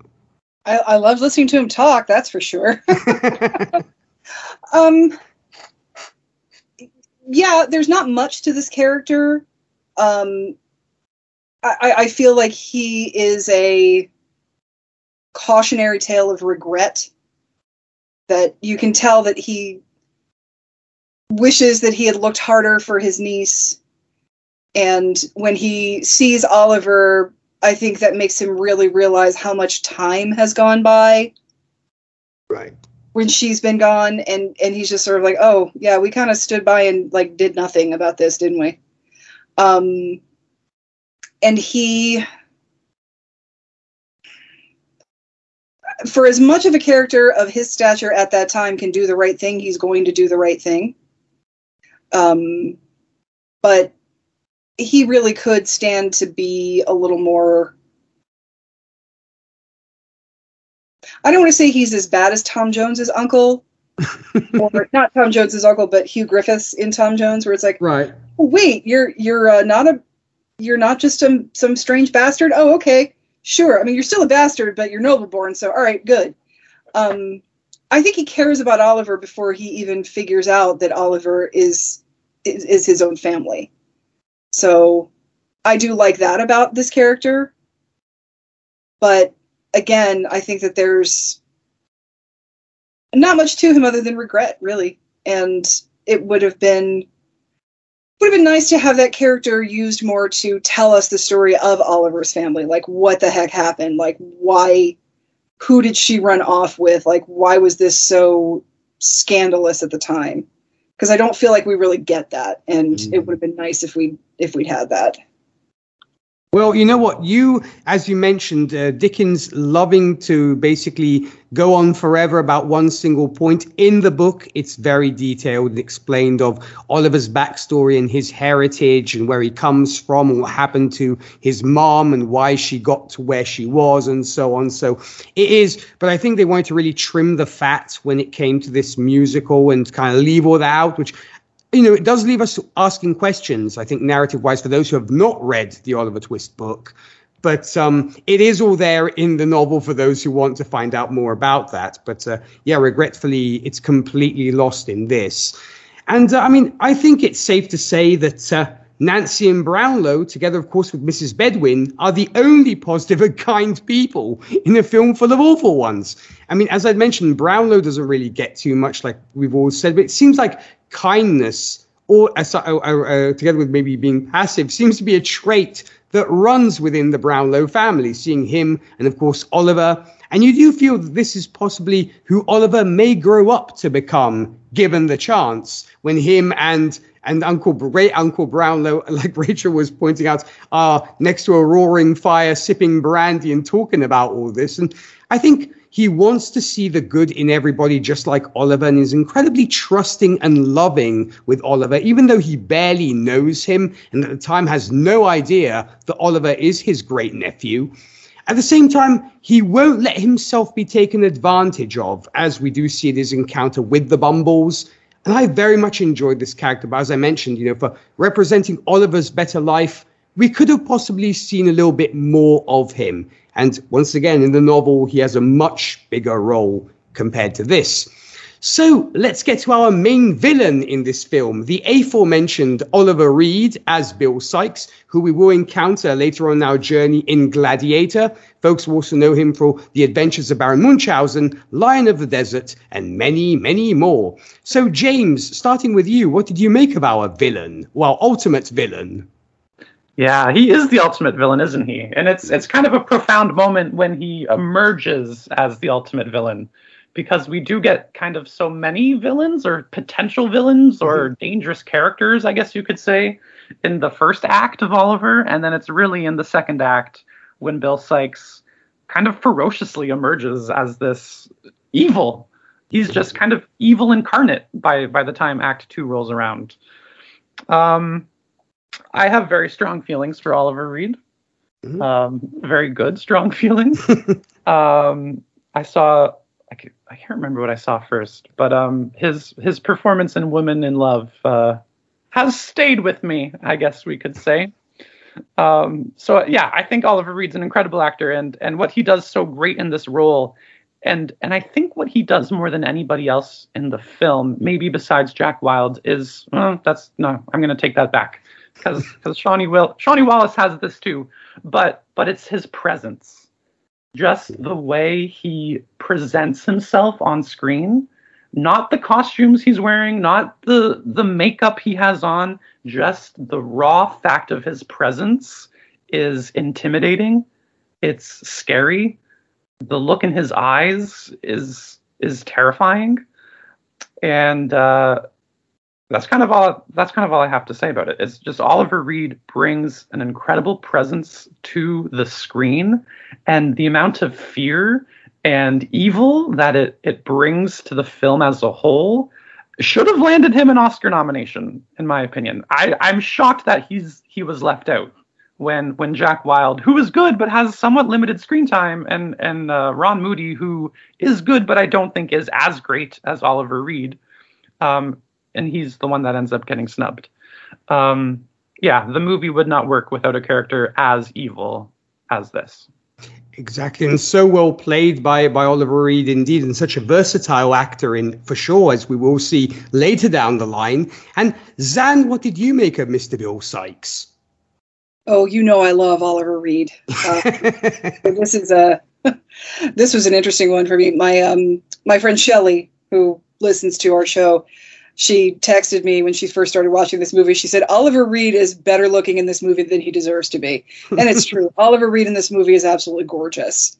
Um, we, we, I forget what we were watching, probably The Brood, which is one of my all time favorite Oliver Reed movies. Um, and Chris looked at him and said, I want to know what bar fight he got that scar in. And he literally did get that scar on his face in a bar fight. Um, Oliver Reed is up there with Peter O'Toole, Richard Harris, Keith Moon, John Bonham as Britain's greatest drinkers. So he's got a lot of, you know, stories to tell. but he's a fantastic actor. That like all of those other guys, they're fabulous at what they do, and he's absolutely no exception. And he's been in some fantastic horror movies and really, you know, uh, some sometimes cheesy ones and sometimes really off the rails, like something like The Devils. Um, so, like I said at the beginning, when we started talking tonight, the idea of a G-rated movie with Oliver Reed is just weird to me, and it's you know at least with this, this movie still gives me the Oliver Reed that I know but in like the a, like a, in like a G-rated fashion because you know you know Oliver Reed is no, up to no damn good when you see him in a movie most of the time, and this is no exception. Even at the very beginning, when Fagin is talking about him about how you know Sikes is going to come, he's uneasy about it. You know, what's Sikes going to be like today? Is he going to be okay? Is he going to be crazy? Like it? Ah, how's this going to go today? I don't know. Um, and then we see that he's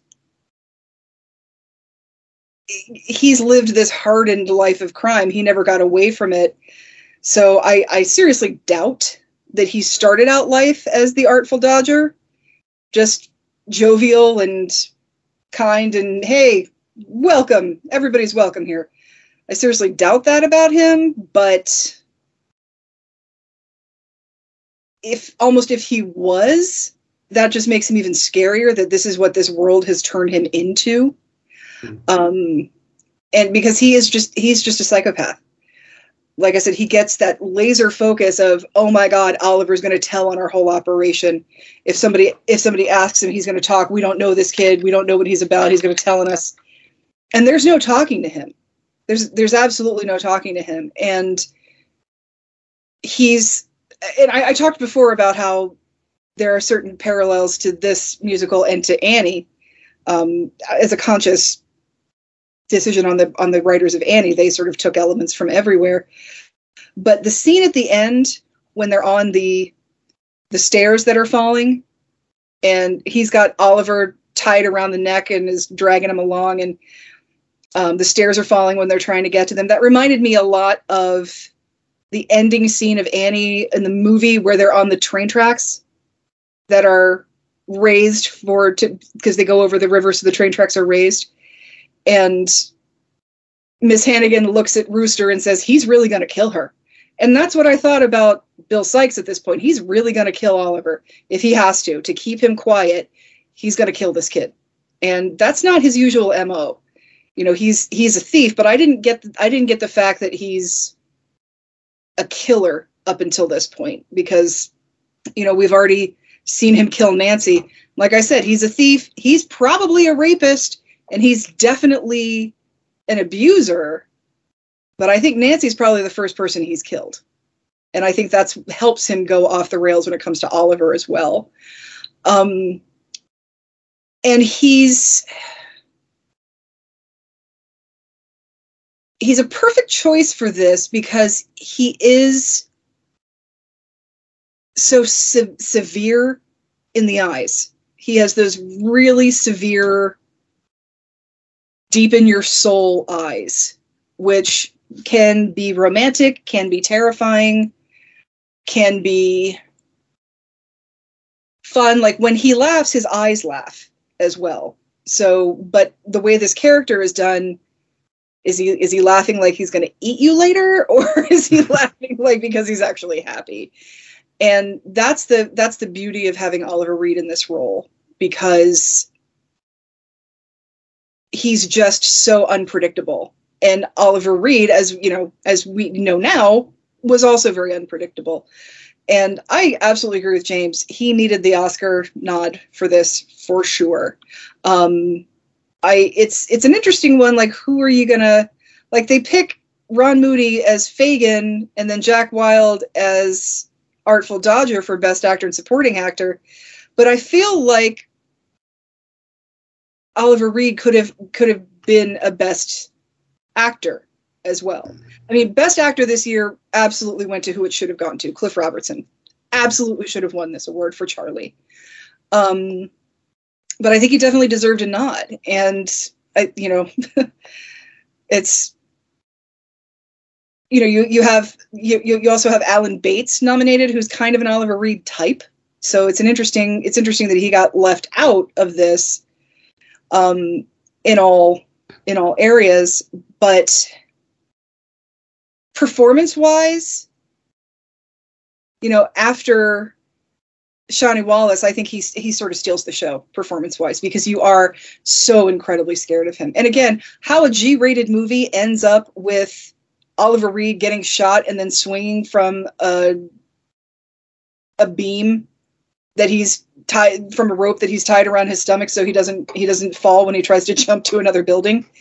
Okay, whatever 1960s if that's what the kids are into, I guess.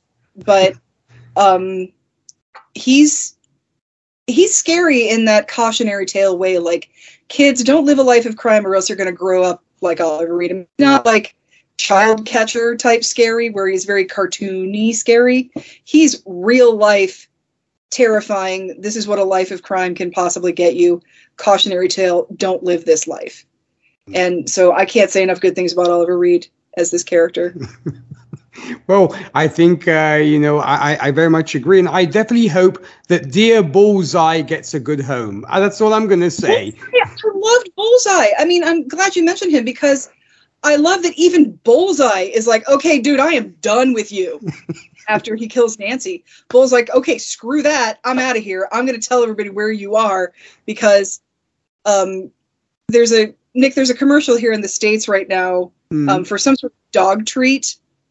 Um, I think it's it's either Beggin' Strips or Pepperoni or something like. I think it's Beggin' Strips, um, where it's like your dog is your best friend, but your dog's best friend is your ex girlfriend who has Beggin' Strips, and that's kind of how this feels. It's like, yeah, you might really love Bullseye, but Bullseye really loves Nancy, so he's gonna on you. Yes, so I certainly hope that he gets a decent home because I feel really bad for poor Bullseye. So I really hope he goes home with Oliver and Brown. I hope- I hope he goes to that house and he wears like a little bow tie on New Year's. Oh, yes, right there with you. And uh, Rachel, what did you make of our big bad? Oh, this guy's scary. Okay, oddly enough, who he reminded me of, and I just I think is just because I have this particular franchise on the brain at the moment. He reminded me of Greyback. That's who reminded me of. The, the, the, could have modernized this, and he could have been Fenrir Greyback. Um, so anyway, uh, I got Harry Potter on the brain because the 20th anniversary thing was New Year's Day. So, um, but um, no, he's just scary, and I'm of yeah. as as frustrating it is that like the Bumbles kind of get away with their jackassery, and Fagin doesn't turn a new leaf, even though he considers it several times. At least this guy got what was coming to him. There was no other way that this guy could end that was going to be satisfactory other than dead. Um, so yeah, it's just a shame that it, you know, it had to cost Nancy her life first. Um, but yeah, this guy's just got he's he's just walking red flags for all sorts of things. Um, and you know, he's just he's just no good. I and the thing is, like when he first shows up, um, like he like he doesn't say anything, and then when he shows up to the where Nancy is, um, uh, like he does not speak for like the longest time. I almost thought he was going to be silent the entire movie. The silent presence. yeah, like in a way that could almost be even scarier. Uh, and apparently he was supposed to have a song, but they cut it because they thought it was too out of character for him, which I Mhm. kind of agree. Yeah, it's Uh, perfect. That'd be like Darth Vader breaking out into song. Uh, right? He can rap. I'm cool with him rapping on Epic Yeah. Rap Battles of History, but yeah. well, you know, when Lin Manuel Miranda does his own version of this in like 20 years, um, that'll probably happen. Uh, so, um, but yeah, he's just, ugh, Oh. And not the last time we're going to talk about Oliver Reed, although it's going to be a long time before he comes comes up again. hmm Yep, exactly, because we'll be talking about him when a certain uh, Australian becomes a gladiator. So that will be interesting to talk about. And yeah, I agree. I mean, I think Sikes is the ultimate bad guy. And I think it's so very well done. Also, I will tip my hat to director Carol Carol Reed to make to make sure we know this from his looming shadow in the alleyway, alleyway to uh, Reed's stone cold silence look. It's just so well done. And I thought Carol it was Reed, by the way, yeah, Oliver Reed's Oliver Reed's uncle. No surprise. Yeah. this this film was very much a family affair between Oh, Kathe sure. Green and and Oliver Reed working for for. But his, there uh, was no nepotism. Oliver had to audition just like everybody else. that's That's right. that's He good. just he's just Oliver Reed, so of course he's going to get the role because he's terrifying. Exactly, and I guess uh, you know his his relative Carol's like, yeah, I'm convinced, and uh, and I thought it was a curious choice to actually make him somewhat handsome compared to other versions of Bill Sikes, as I suppose. They also wanted to give a reason why somebody as you know beautiful like Nancy would actually be attracted by him, and I did have to understand how a man like Sikes seems to actually be working for Fagin, whom he could kill without a backwards look, or even decides to collaborate with him. I guess it's maybe the other way around because Fagin kind of supplies Sikes with stuff, though. I guess Sikes may not be good with math, maybe, and I suppose Fagin represents Sikes's fence, if you will. And I'm assuming that the, the, the Bill was another boy that was raised by Fagin and actually is mentioned in the novel. And what makes, I think, a disturbing character was not only his size, but like you were pointing out, Zan, that penetrating stare, which is very well showcased. And what is sad is how Fagin's boys look up to this man. And Fagin pretty much paints him as the gold standard in their profession. In in uh, pick a you have to pick a pocket or two. It's very much take a tip from Bill Sikes, and it's crazy. And you think it's so sad that that is what they have to aspire to. Such a horrible and terrible man, and that's like the ultimate level, if you will, within their profession. But Oliver Reed was fabulous in this. And I definitely think the ultimate Bill Sikes from the other versions I have seen, and even as the cigar chomping mafioso we get in Oliver and Company, this is the best version of Bill Sikes to date. So let's look at how this film ended. Of course, Sikes is eventually killed by the police compared to his grislier end in the book, where he literally hangs himself by accident. Fagin makes up his mind to change his ways for good, and just as he's about to walk away, a reformed character, Dodger appears from nowhere with a wallet he stole earlier, and they dance off into the sunset together, happily determined to live out the rest of their days as thieves, where we, of course we get reviewing the situation, the reprise, while Oliver returns to Mr. Brownlow's home for good. So, Zan, what did you make of this ending? Um, as much as I hated that Nancy had to die, Mhm.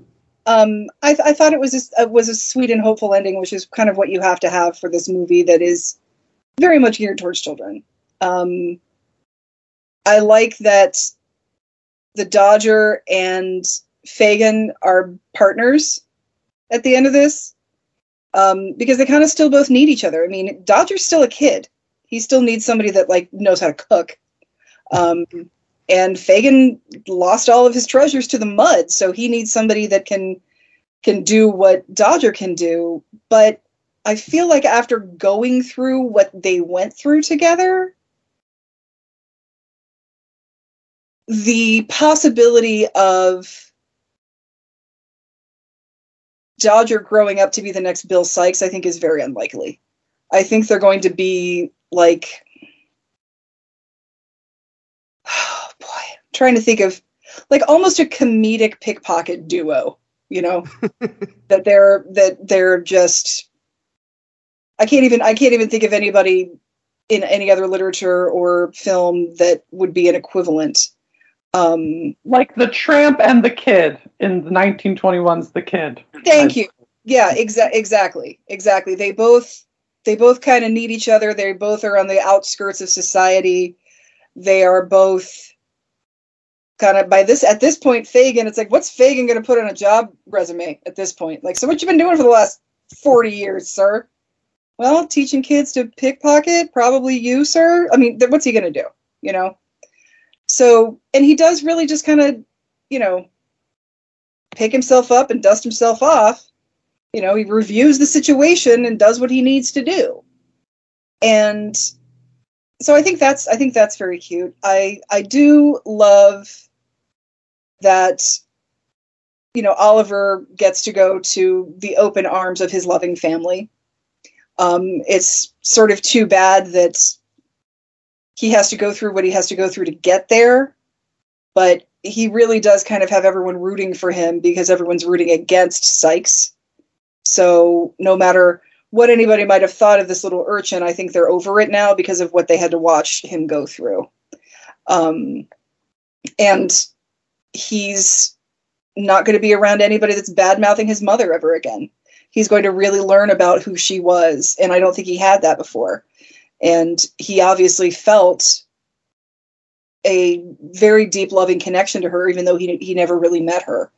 So I think that's that's great for for Oliver. Um, again, kind of worry about the other kids. You know, where are all those other kids in the workhouse going to go? Are they just going to live in the workhouse forever?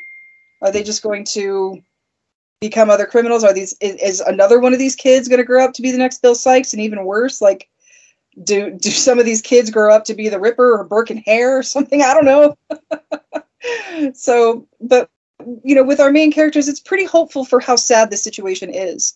And like I said, I really hope that Bullseye goes to live with with Oliver, you know, because he did kind of save he did kind of save Oliver. And you know, I really hope that, you know, even after even if Fagin leaves us, I hope that Dodger takes care of the owl. Oh, that's very sweet. It's true. I didn't. I didn't. Uh, I forgot about the owl. It's true. We have an owl too here. So yes, let's definitely a lot of love for the animals in this film. Indeed, good point, Zan. And Rachel, were you? Uh, what did you make of the ending of this film?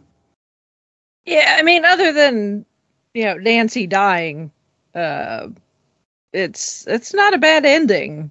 You know, it's it's it's kind of hopeful. You know, the yeah, watching Fagin being like, well, all the kids have ran off and I've lost my box of treasures, so yeah, maybe I will play it straight and see where it leads me. But doesn't take much to tempt him, know. Uh, and they're they're right back at it. Him and him and Dodger are just two peas in a pod, and you know, whatever. More power to them. Uh, I don't know. Uh, um, you, you kind of wonder though, what's what happened to all the other boys that were part of Fagin's gang Mm-hmm. when they scattered? You are they going to meeting up with any of them? Is the gang going to reform, or is it just going to be those two? You know, doing their thing as a just a a duo. Um, you know, um, and yeah, I hope Bullseye does find a, a home. You know, he can be he can be the Sandy to Oliver's Annie. Uh, get that dog a bath. Apparently, that dog was actually like really like a good looking dog, and they really had to like mud him up and do all sorts of things to make him look like a street yeah, street mutt. uh, and apparently he wagged his tail a lot, which didn't help with the he's supposed to be, you know, a badass next to Bill Sikes, you know. Boy, good dog. yeah. um you know, and like I said earlier, Oliver, all things considering, you know, he came to London looking for his fortune, but he found family. So I think he he won and hit the jackpot. I think even bigger than he could have possibly expected. Uh, where he uh, spent those seven days walking on the road to finally get to London. So, um, and the owl who knows what happens to the owl in real life the owl is actually kept by someone from either the cast or crew um, until they realize just how messy having an owl can be um, because they're not vegetarians and they don't know how to use a napkin. Uh, so they, but they ended up finding someone that, uh, like a zoo or something, that took the owl in, which, um, I guess the person at the zoo or whatever, the normally they would not take animals just from like anywhere. someplace like that but i think because of the like the the history of the owl uh the the guy at the zoo bent the rules. So the the owl got to live a nice, you know, life uh in a protected location, probably eating all the mice it wanted. There you go. I mean that that definitely works. And Zan, I, I will get back to you on this as well. But first, Rachel, since you know um uh you know you were you were mentioning your thoughts on the ending, did you have any particular favorite songs that stuck out to you in this film? Um, uh, I mean, I I liked "Consider Yourself." I thought that was so catchy, even though it's so like if you actually pay attention to the lyrics, it's not as you know because on the surface it's like oh yeah you know you're you're about to find yourself your uh, your situation a whole lot better but not as better as you might think Mm. but it's so catchy that you kind of can't help it. You just kind of have to ignore the fact that you know, you know, humming along like consider yourself part of the family. You know, like consider yourself part of the furniture. Wait a minute. okay, great. And James, what did you think about of our ending? And did, were there any songs that stuck out to you? Yeah, I quite enjoy the ending, um, particularly in how efficient it is. Um, I'm thinking of like Les Mis or even this year In the Heights, where the musical kind of reaches an appropriate ending point, and then we get like 10 more reprises afterwards, and we give each character their own little musical send off and their own nice little moment to wrap up their narrative. And Oliver doesn't really do that, which is wonderful it's kind of it's the narrative momentum builds us up to the death of Bill sikes and the reuniting of Oliver with his family, and then we get a little jaunty little tune, and everyone skips away into the sunset. Um, so I appreciate the efficiency of of the ending in itself. Um, I do also kind of not so much the the ending specifically, but kind of the narrative near the end. I appreciate that it goes into these darker elements, and and we're left with characters who are murdered and who who do terrible things and have terrible things done to them, and and I appreciate that the narrative goes in that direction, but never overwhelms us or suffocates mm-hmm. us with with that um dread or that hopelessness, because I, I can't remember if it was Zan or Rachel who said there is a hopeful quality to the ending. Mm-hmm. And it kind of reminds me of what was happening uh, in the world in America in 1968, where, you know, the Vietnam War was ongoing, and kind of for the first time because of television, people were seeing images of very graphic war. Mm-hmm. And and I think earlier in 1968, Martin Luther King Jr. had just been murdered. Um, the shifting tides of like American culture were happening with the Hays Code on its way out, almost out at this point, and and there was just a lot of darkness and dread in the world, and and Oliver and and the ending of Oliver it holds space for that. It holds space for that darkness without saying the darkness is going to consume us or the darkness is is all we have. There is hope in Oliver, and and I think that kind of reflects maybe the the the consciousness of the American audience at the time was that there was dread, but there was hope. So I think it's really um, fascinating that this musical about an orphan child in Victorian London is able to hold space for that and, and capture that. So I think it's a really it's an efficient ending. It's a it's a hopeful ending, and and I I for a musical I don't think it could be more perfect than that. Mm. Um, and yeah. yeah. No, you yeah. I was going to say yeah. Were there, and uh, when it came came to particular songs that stuck out to you, was there anything that you really enjoyed? I mean, I'm a big fan of of the Nancy numbers. Even today, I was sitting at the piano belting out "As Long as He Needs Me" and like I'm Shani Wallis or something. um, I, I, definitely come back to the Nancy ones, and and I'll throw uh, my support behind "Consider Yourself" as well. And I will also say, yes, how the lyrics of "Consider Yourself" are they sound wholesome and welcoming and inviting, but they're also kind of not. Same with "Um Papa," which is all very much a, like a sexual metaphor. Um, it sounds like a light, cheery song. Um Papa, yeah, we're doing a waltz dance, but it's like very much about like intimate, lustful relations. Um, and I'll just say this again that contrast that is so brilliantly recognized throughout Oliver between these like bright sounding songs that have very dark, almost insidious lyrics uh, contained in them. But I'll say, yeah, the, the Nancy numbers and uh, Consider Yourself resonate with me past the movie. Great stuff. And Zan, going back to you, what were your, uh, should we say, highlights musically speaking? I actually really like reviewing the situation. Mm. Um, one thing I, I found, like I said before about these songs, is that they're not terribly advanced the plot type songs, but I feel like this one really is. You know, you're really getting the inner monologue of what's going on with Fagin at the time, and I thought that it was well performed. It goes very quickly. It's very alliterative.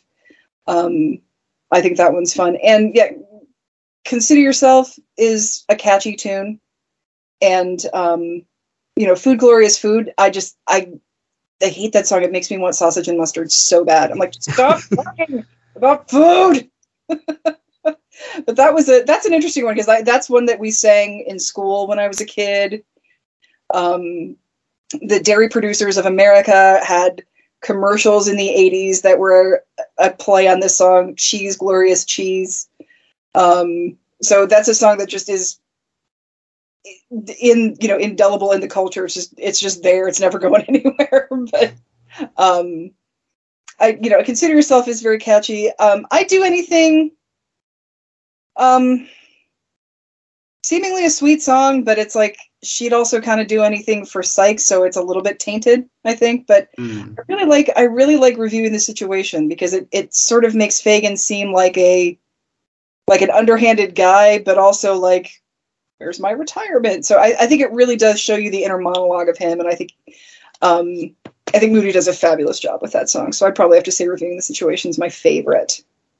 Wow. Well, I have to say, being a huge Moody fan, Pick a Pocket or Two is actually one of my absolute favorites from this film, alongside Um Papa and uh, I, I, guess consider yourself as well. And just like you, Zan, you know, I was part of the choir way back when at school, and yes, we did sing "Food, Glorious Food" uh, as well, and uh, it uh, it just sticks in your head. But yes, those are my absolute favorites, and why I fell in love with Ron Moody's Fagin because, and plus. I, you know, it just brings almost brings tears to my eyes thinking back of, well, you know, uh, at my grandma's house in Brighton as I was watching this, and you know, she, she was kind of singing along with me. So, I mean, this movie has so many, you know, strong memories for me. But yeah, Pick a Pocket or Two is actually one of my absolute favorites. And yeah, as much as this is rather different an ending compared to the book, where, for example, as I said, Fagin is dead, Dodger's future is unknown, we don't know where he is. I get it, and I'm okay with this version, with it being different in the sense of Fagin and Dodger going off into the, the, the sunset, if you will, and possibly finding a, a, better life. And of course, Oliver, just like in the book, going to Brownlow. And in the book, obviously, it's much more expanded on, oh, we're relatives, and your mother was a wonderful person, and all this kind of thing. So I was, all in all, I was happy with it. And of course, the big conclusion of Consider Yourself kind of coming up at the end of as the credits rolled. So I was, I was pleased with this. And yeah, those are my favorite songs indeed. So let's get if we are with the if we were the Academy segment. This film did win Best Picture during the 41st Academy Awards held at the Dorothy Chandler Pavilion on April the 14th of 1969. Your host for the night was Nobody as this was the second time since the 11th Academy Awards that we had a hostless ceremony.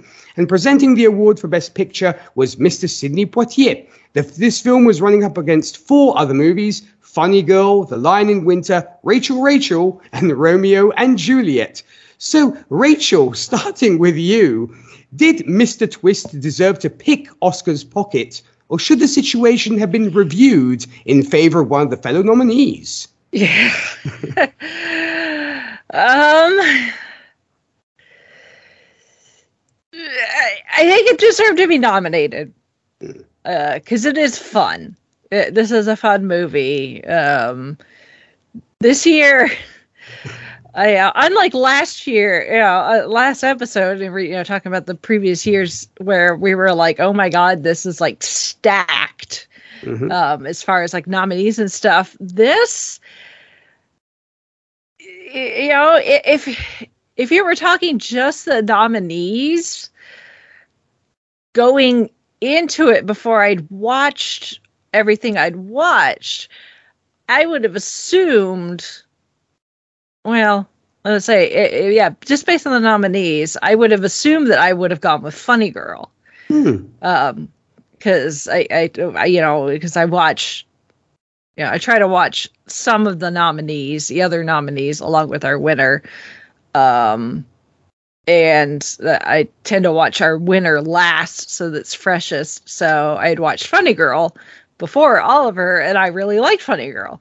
Uh i think barbra streisand is fabulous in it she's hilarious um i could see probably why the academy was um, you know, torn such in a way that she ended up tying with Katharine Hepburn for Best Actress that year. Um, but you know, just like our previous year, 1967, we're definitely getting into that post Hays Code era of people pushing the boundaries in what is considered, you know, proper, you know, film and what people are willing to sit in the movie theaters to watch. Um, and uh, we're we're definitely getting more of that the closer we i mean obviously we're gonna go we're gonna swing way in the other direction next episode. So um what's what's uh, funny you know or you know in a in a funny ironic kind of way is the fact that oliver is the f- not just the first g rated winner because this was the first year that movies had ratings the 1968 is when the mpaa ratings were instilled. Uh, so it, anything previously that would rated G was given that label, you know, after the fact.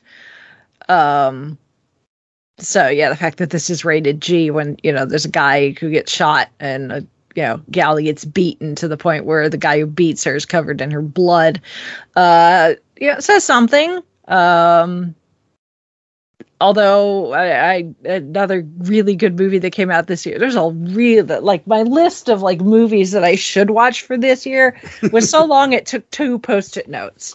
Uh, so and I did I still didn't have time to get to everything. Um, so yeah, I I know Zan's going to talk about, so I'm not going to touch on 2001: A Space Odyssey. I I can kind of see why people love it. I don't like it.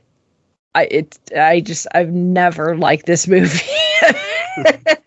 to me, it just comes off as pretentious and Stanley Kubrick just wait, you know, it's it's a big ego stroke, you know, for for Kubrick, and I just I do not like it. Um, but um this this did give me an opportunity to actually step out of my comfort zone uh, because also this year we got Night of the Living Dead, uh, which I had never seen before, um, and um, found quite interesting. Um, we got uh, Rosemary's Baby. that was a big year never for horror films. Yep. which I had yeah, which I had not seen uh completely. Um and definitely is pushing the boundaries. Um and then we get Planet of the Apes. uh, which I actually really enjoyed. Uh, that was one of those movies where I'd seen most of it, just not in order.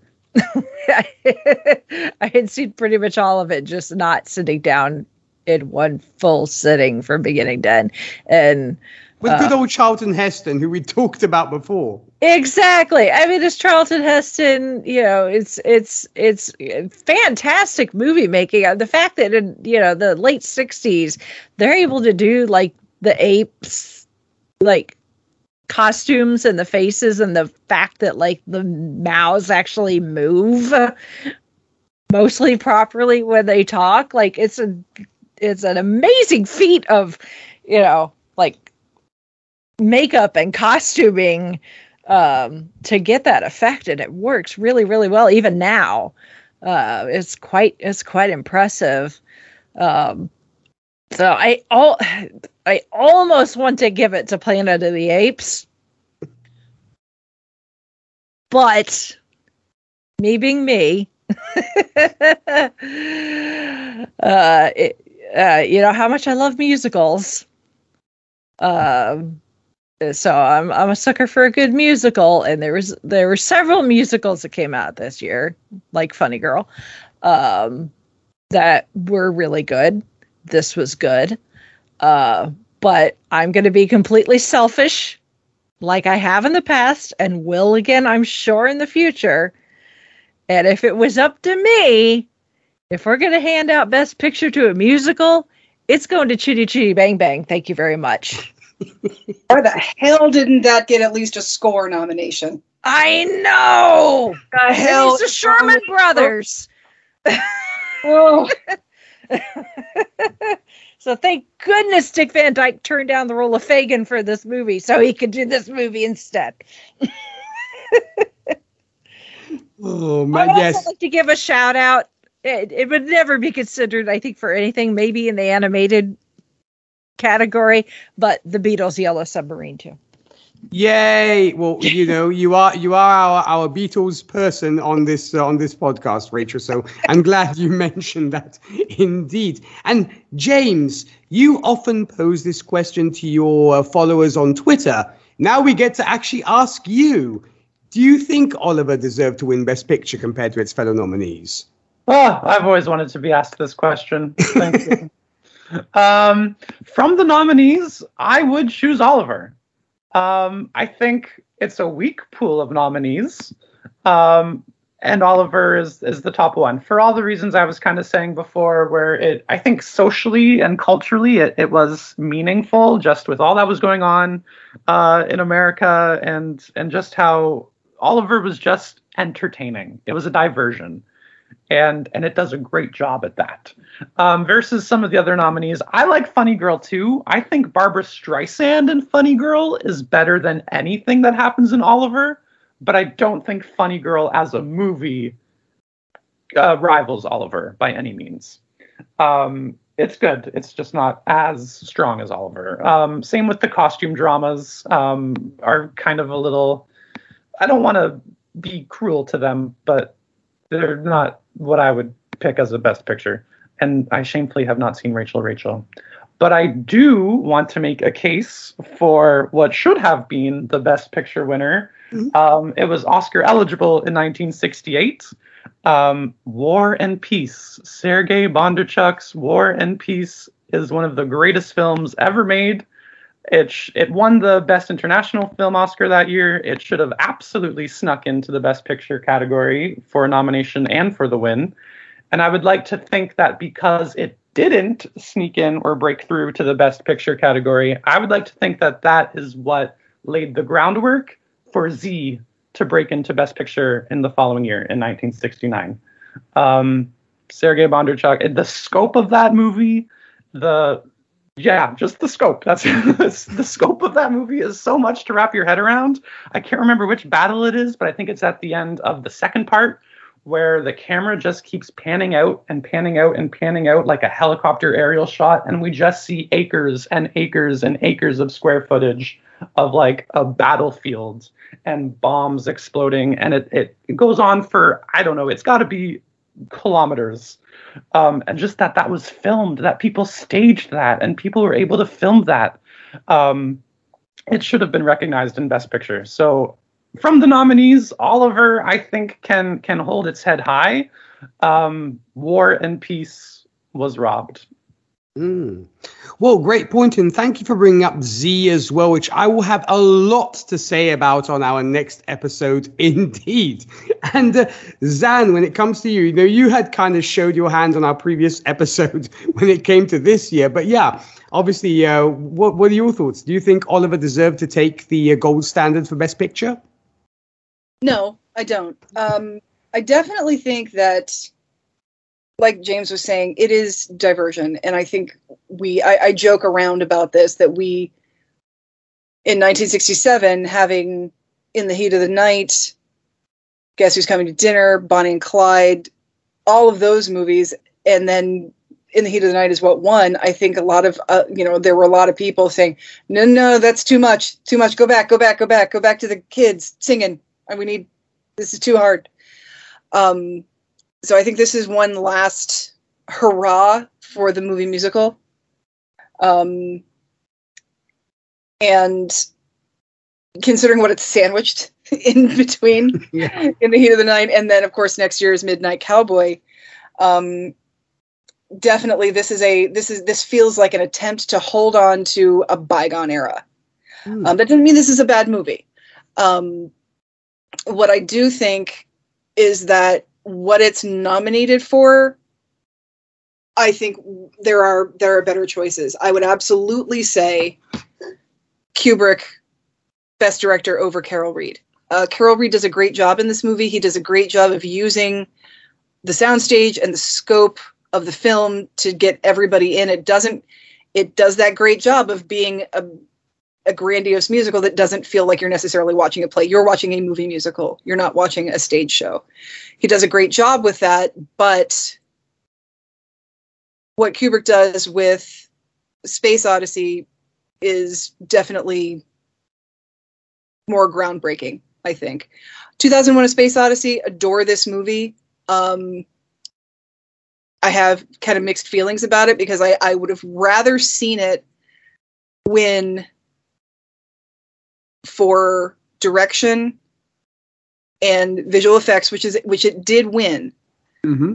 Um, Oliver wins for art direction. 2001 is up for art direction also, but I'm with Rachel on this one. For art direction, should have been Yellow Submarine. Yellow Submarine is a gorgeous movie, animation we hadn't seen before, um, and just a real gem of a picture. Um, cinematography. I would have loved to see 2001 win cinematography as well. It wasn't even up for it. Zeffirelli's Romeo and Juliet was up, which I get. I absolutely get. Oliver's up for film editing, but Bullitt wins it. Bullitt gets film editing for the chase scene alone. Um, so it, I understand why it's getting nominated. And again, we talked about this before with its acting nominations. Um, both of these actors are great, but where's Oliver Reed? Oliver Reed is absolutely the standout in this one.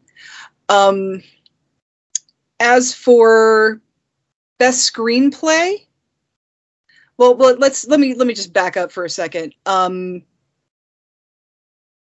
I can see it winning best score of a musical, which it did. I think its only real contender again was Funny Girl, um, because they didn't nominate Chitty Chitty Bang Bang for score it only was nominated for song Chitty Chitty Bang Bang, even though, in my opinion, the best song from that movie is Truly Scrumptious. But that's just me. so I would have liked to have seen that as a score as get nominated for score and i would have picked that over over oliver frankly um but honestly based on what was nominated and rachel's right this is a great year for science fiction and horror um for groundbreaking stuff like 2001 and Night of the Living Dead, but also some of my cheesy favorites like Barbarella and Danger Diabolik. Um, it was a it, Green Slime was this year. Mars Needs Women was this year. Uh, I believe Destroy All Monsters was this year, and of course Planet of the Apes. Planet of the Apes. This is another movie where we're asking ourselves, why did it take until 1981 to have an award for makeup effects? Like an annual award for makeup effects, because this is it's a crime that there's not makeup effects for for Planet of the Apes. And we will be bringing this up again when Elephant Man is nominated. Exactly. It, the Elephant Man is what turned the tide. That mm-hmm. that's you know 81 is when we got it. So, um, but what and you know, and there's there's I love love love love Rosemary's Baby. The fact that Ruth Gordon won Best Supporting Actress is perfect for me. She's so good in that. Um, Rachel's right. Streisand is a gem in Funny Girl. That's that's just I feel like that is sort of the movie for her. My favorite Streisand movie is um, What's Up Doc, but when you're talking Streisand in a musical comedy, Funny Girl is the absolute pinnacle for her. She's wonderful in that. Um, again, like I said, Cliff Robertson 100% deserves Best Actor for Charlie. Um, and I love that Mel Brooks. This is his Oscar. He, you know, Mel Brooks has an EGOT, so this is helping him get that. But out of what was nominated, my pick is what won for best score, which is Lion in Winter. I absolutely adore Lion in Winter. Um, it's one of the greatest things, and I. I know I'm going to make some James Bond fans out there clutch their pearls, but it's like it's possibly the best thing John Barry ever wrote. Um, as a score, and as a historical drama, it's fast paced, it's witty, it has some of the best acting you're ever going to see, and it teaches you a lot in a little bit of time. And you're essentially watching a dysfunctional family deal with their dysfunction on Christmas. But it just happens to be historically rooted. And it doesn't feel like a man for all seasons type of movie where it's not preaching at you. It's not a history lesson. It is this is the darker side of history. This is the more private side of history. This is the part of history that has homosexuality, that has putting your wife in a tower so you can have a fair, you know, the seedier side of history. And the performances are so fantastic. The scene where Anthony Hopkins reacts to Timothy Dalton telling him, Yeah, I only had sex with you just to get what I wanted. I didn't actually love you. The look of betrayal in his eyes is amazing. So when it comes to performance, witty script, good pacing, good music, out of everything up this year, I'm giving this to Lion in Winter. And I would give director, special effects to 2001. Well, that's definitely very fair. I actually wanted to put also this um, this this um, year of the awards in uh, to context as well, because this was actually one of the first uh, season of the awards we had a little bit of controversy because apparently three hours before this show aired, Johnny Carson and Buddy Hackett had actually announced in the sketch on the Tonight Show that I mean, he is Karnak, so you know. Yeah, you know he's psychic. He's, he's the king of prediction. Yeah, that that's just how it works. Good, good point. Yes, exactly. Because they literally announced that uh, Oliver would, would win Best Picture and Albertson, Jack Albertson would win it Best Supporting. Skit is the thing is they were just they were just you know it wasn't supposed to be anything serious and but yeah it, was terrible the, the the runoff if you will because the fact that uh, folks from Price Waterhouse were literally fired because of this because yeah. apparently they thought that people were were messing the or had let stuff leak because obviously for those who don't know price waterhouse historically is the one that tallies and collects the votes of the academy yeah. and um, at the time and apparently it took price waterhouse coopers 36 years in 2004 to issue a press release that johnny and uh, and of course buddy hackett had just made some lucky guesses like you guys yeah. were saying um, but yeah, it's weird they took them 36 years to do that.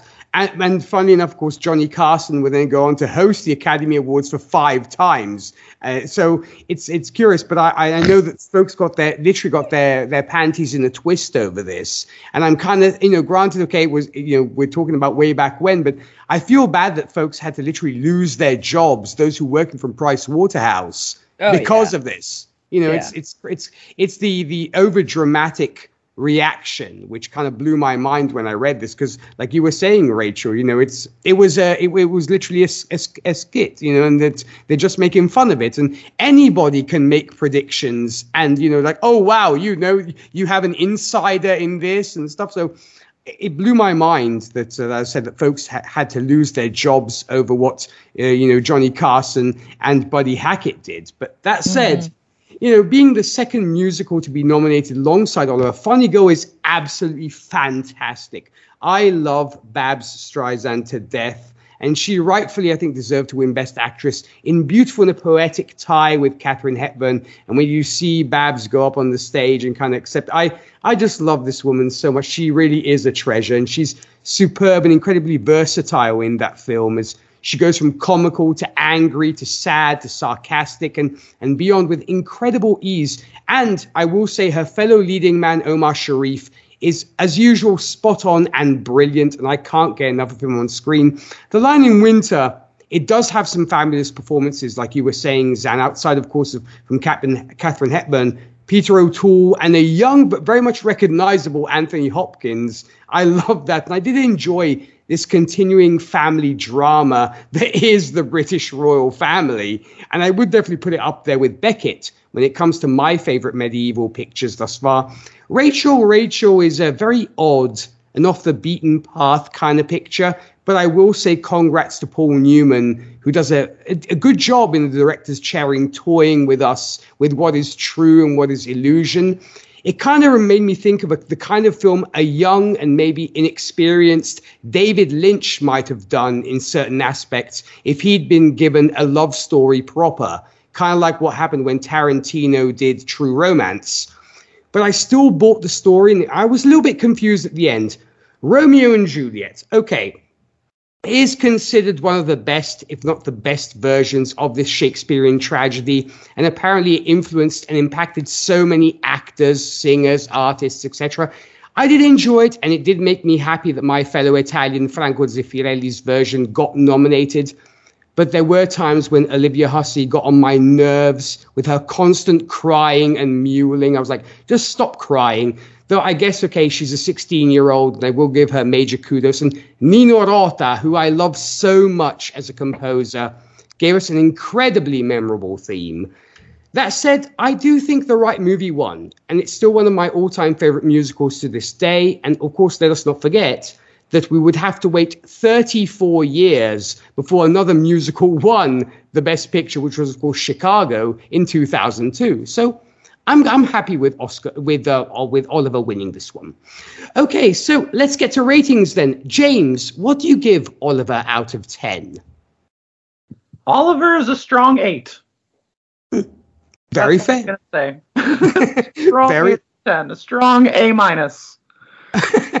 well, uh, definitely fair. Uh, Zan, what do you give this? Ooh, I might be playing the Rachel role this time. um, this one gets a six for me. Um, it's not a bad movie. It's just not a movie I want to watch. You know, I don't. It, it's not like Harry Potter where it starts out with horrible child abuse and then gets better. It just kind of continues with horrible with horrible stuff. So it's not terribly easy to watch. Um, the the violence towards women is very difficult for me to to watch. The the songs aren't catchy enough for me to be like, yeah, but still. Um, and most of where the points come for me are the performances. You're watching people do a really good job with a story I don't really want to watch all that much. Um, like I said, it's not a bad movie. It's just not mine. It's just not my particular cup of tea, and I think it's a hard sell. Um, I wonder if I'd seen it when I was a kid, if things would have been different. But now I'm looking at it, and it's basically um, child abuse and domestic abuse. so I think I think that maybe was a little hard for me. Um, and if the the music had spoken to me more, I might be a little bit different with it.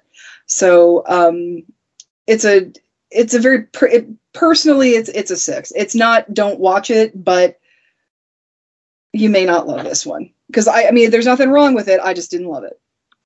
Well, totally fair. And let's get to the genuine article then. Rachel, what do you give this one?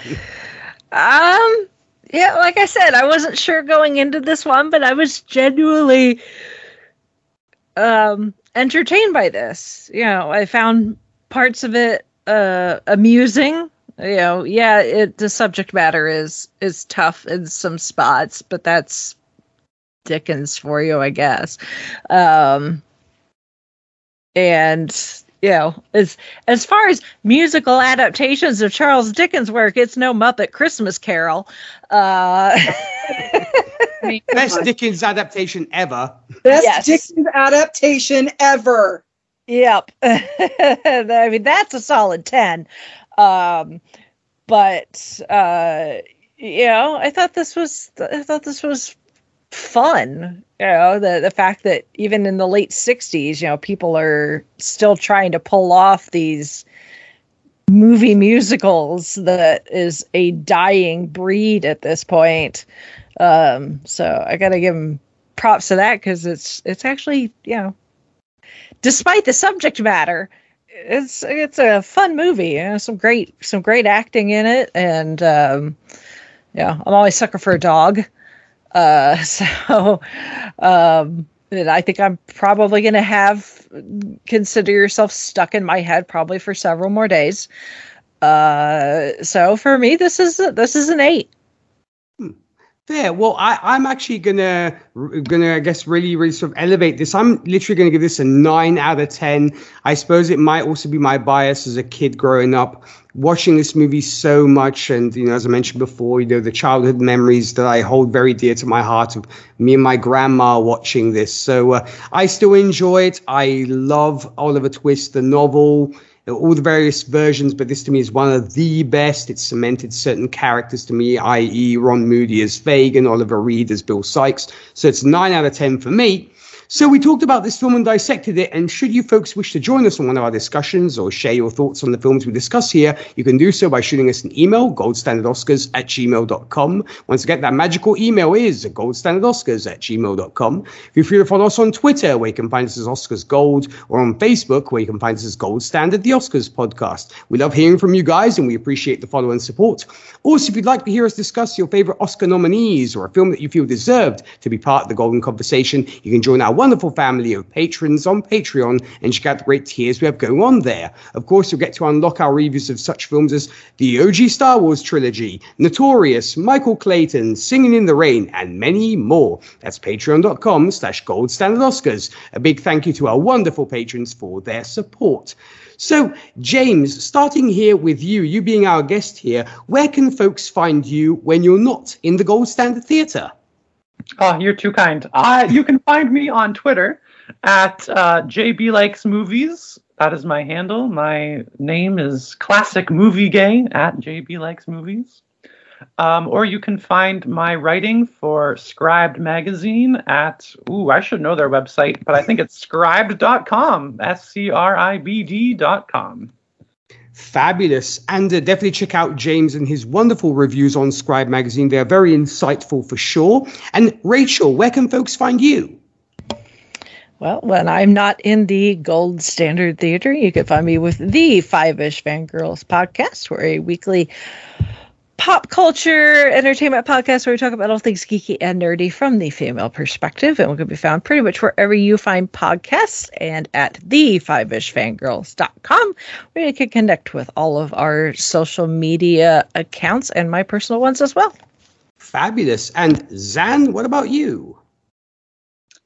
When I'm not here in the Gold Standard Theater, I am with our friend Charles Skaggs in either Ghostwood Forest for Ghostwood, the Twin Peaks podcast, or the Drunk Cinema Theater for Drunk Cinema, um, where Gold Stand, not Gold Standard, uh, Ghostwood, we discuss all things Twin Peaks and David Lynch, and all things tangentially Twin Peaks and David Lynch. Uh, we're currently doing movies that are starring Twin Peaks actors, and our next movie is going to be The Warriors, as we discussed David Patrick Kelly. And uh, I believe next time on Drunk Cinema, it'll be Jurassic Park. So Mhm. that'll be uh, that'll be a good time. And I believe you're uh, you're coming on vacation with us with that one, aren't you, Nick? Yes, I am. We spared no expense, and I'm on my way because I'm a big JP guy. I love everything. Damn helicopters. exactly. So I'm definitely looking forward to discussing that with you and Charles for sure. And when it comes to me, folks, uh, I do host the radio show Whiskey and Cigarettes, where we play today's country, traditional country, and everything else in between. For more info about that, visit our website, whiskeyandcigarettesshow.com. Podcast wise, if superhero movies are your speed, I do host Happiness and Darkness, the superhero movie podcast, where we discuss all superhero movies under the sun. And of course, when it comes to the aforementioned Charles Skaggs, him and I can be found on the Fandom Zone podcast, where we recently wrapped up our review of Hawkeye, spoilers. We definitely really enjoyed that. And of course, uh, on Titan Talk, the Titans podcast, where we wrapped up the third seasons of Titans and Doom Patrol and actually got to talk to some of the folks behind the scenes from both from uh, Doom Patrol. And we had a great, great time talking to those folks indeed. And if you do want to follow me and all the crazy, nerdy things I get up to on Instagram, you can find me on DJ Nictogram. Speaking things to come on this show, next time we will be discussing the aforementioned 1969 John Schlesinger film Midnight Cowboy. So, James, first off, starting with you, you know, I want to, you know, on behalf of myself and my co-host, want to thank you so much for joining us in the Gold Standard Theatre. It was a joy to have you with us, and you're definitely welcome back anytime. It was a joy. Please have me back. I would love to share thoughts with you all. You're a wonderful company to talk movies with. So thank you. Oh, well, the pleasure was definitely ours. And Rachel and Zan, any closing thoughts before we sign off? I'm walking here. I'm walking here. Very nice. Zan, anything from you? Just, well, not while everybody's talking at me. I can't hear a word they're saying. very, very well played. So I guess, folks, we'll have a lot to talk about when it comes to our next episode. We will see you, of course, next time with Midnight Cowboy. Until then, enjoy those movies and keep that popcorn hot. Have a great start to your 2022. Ciao.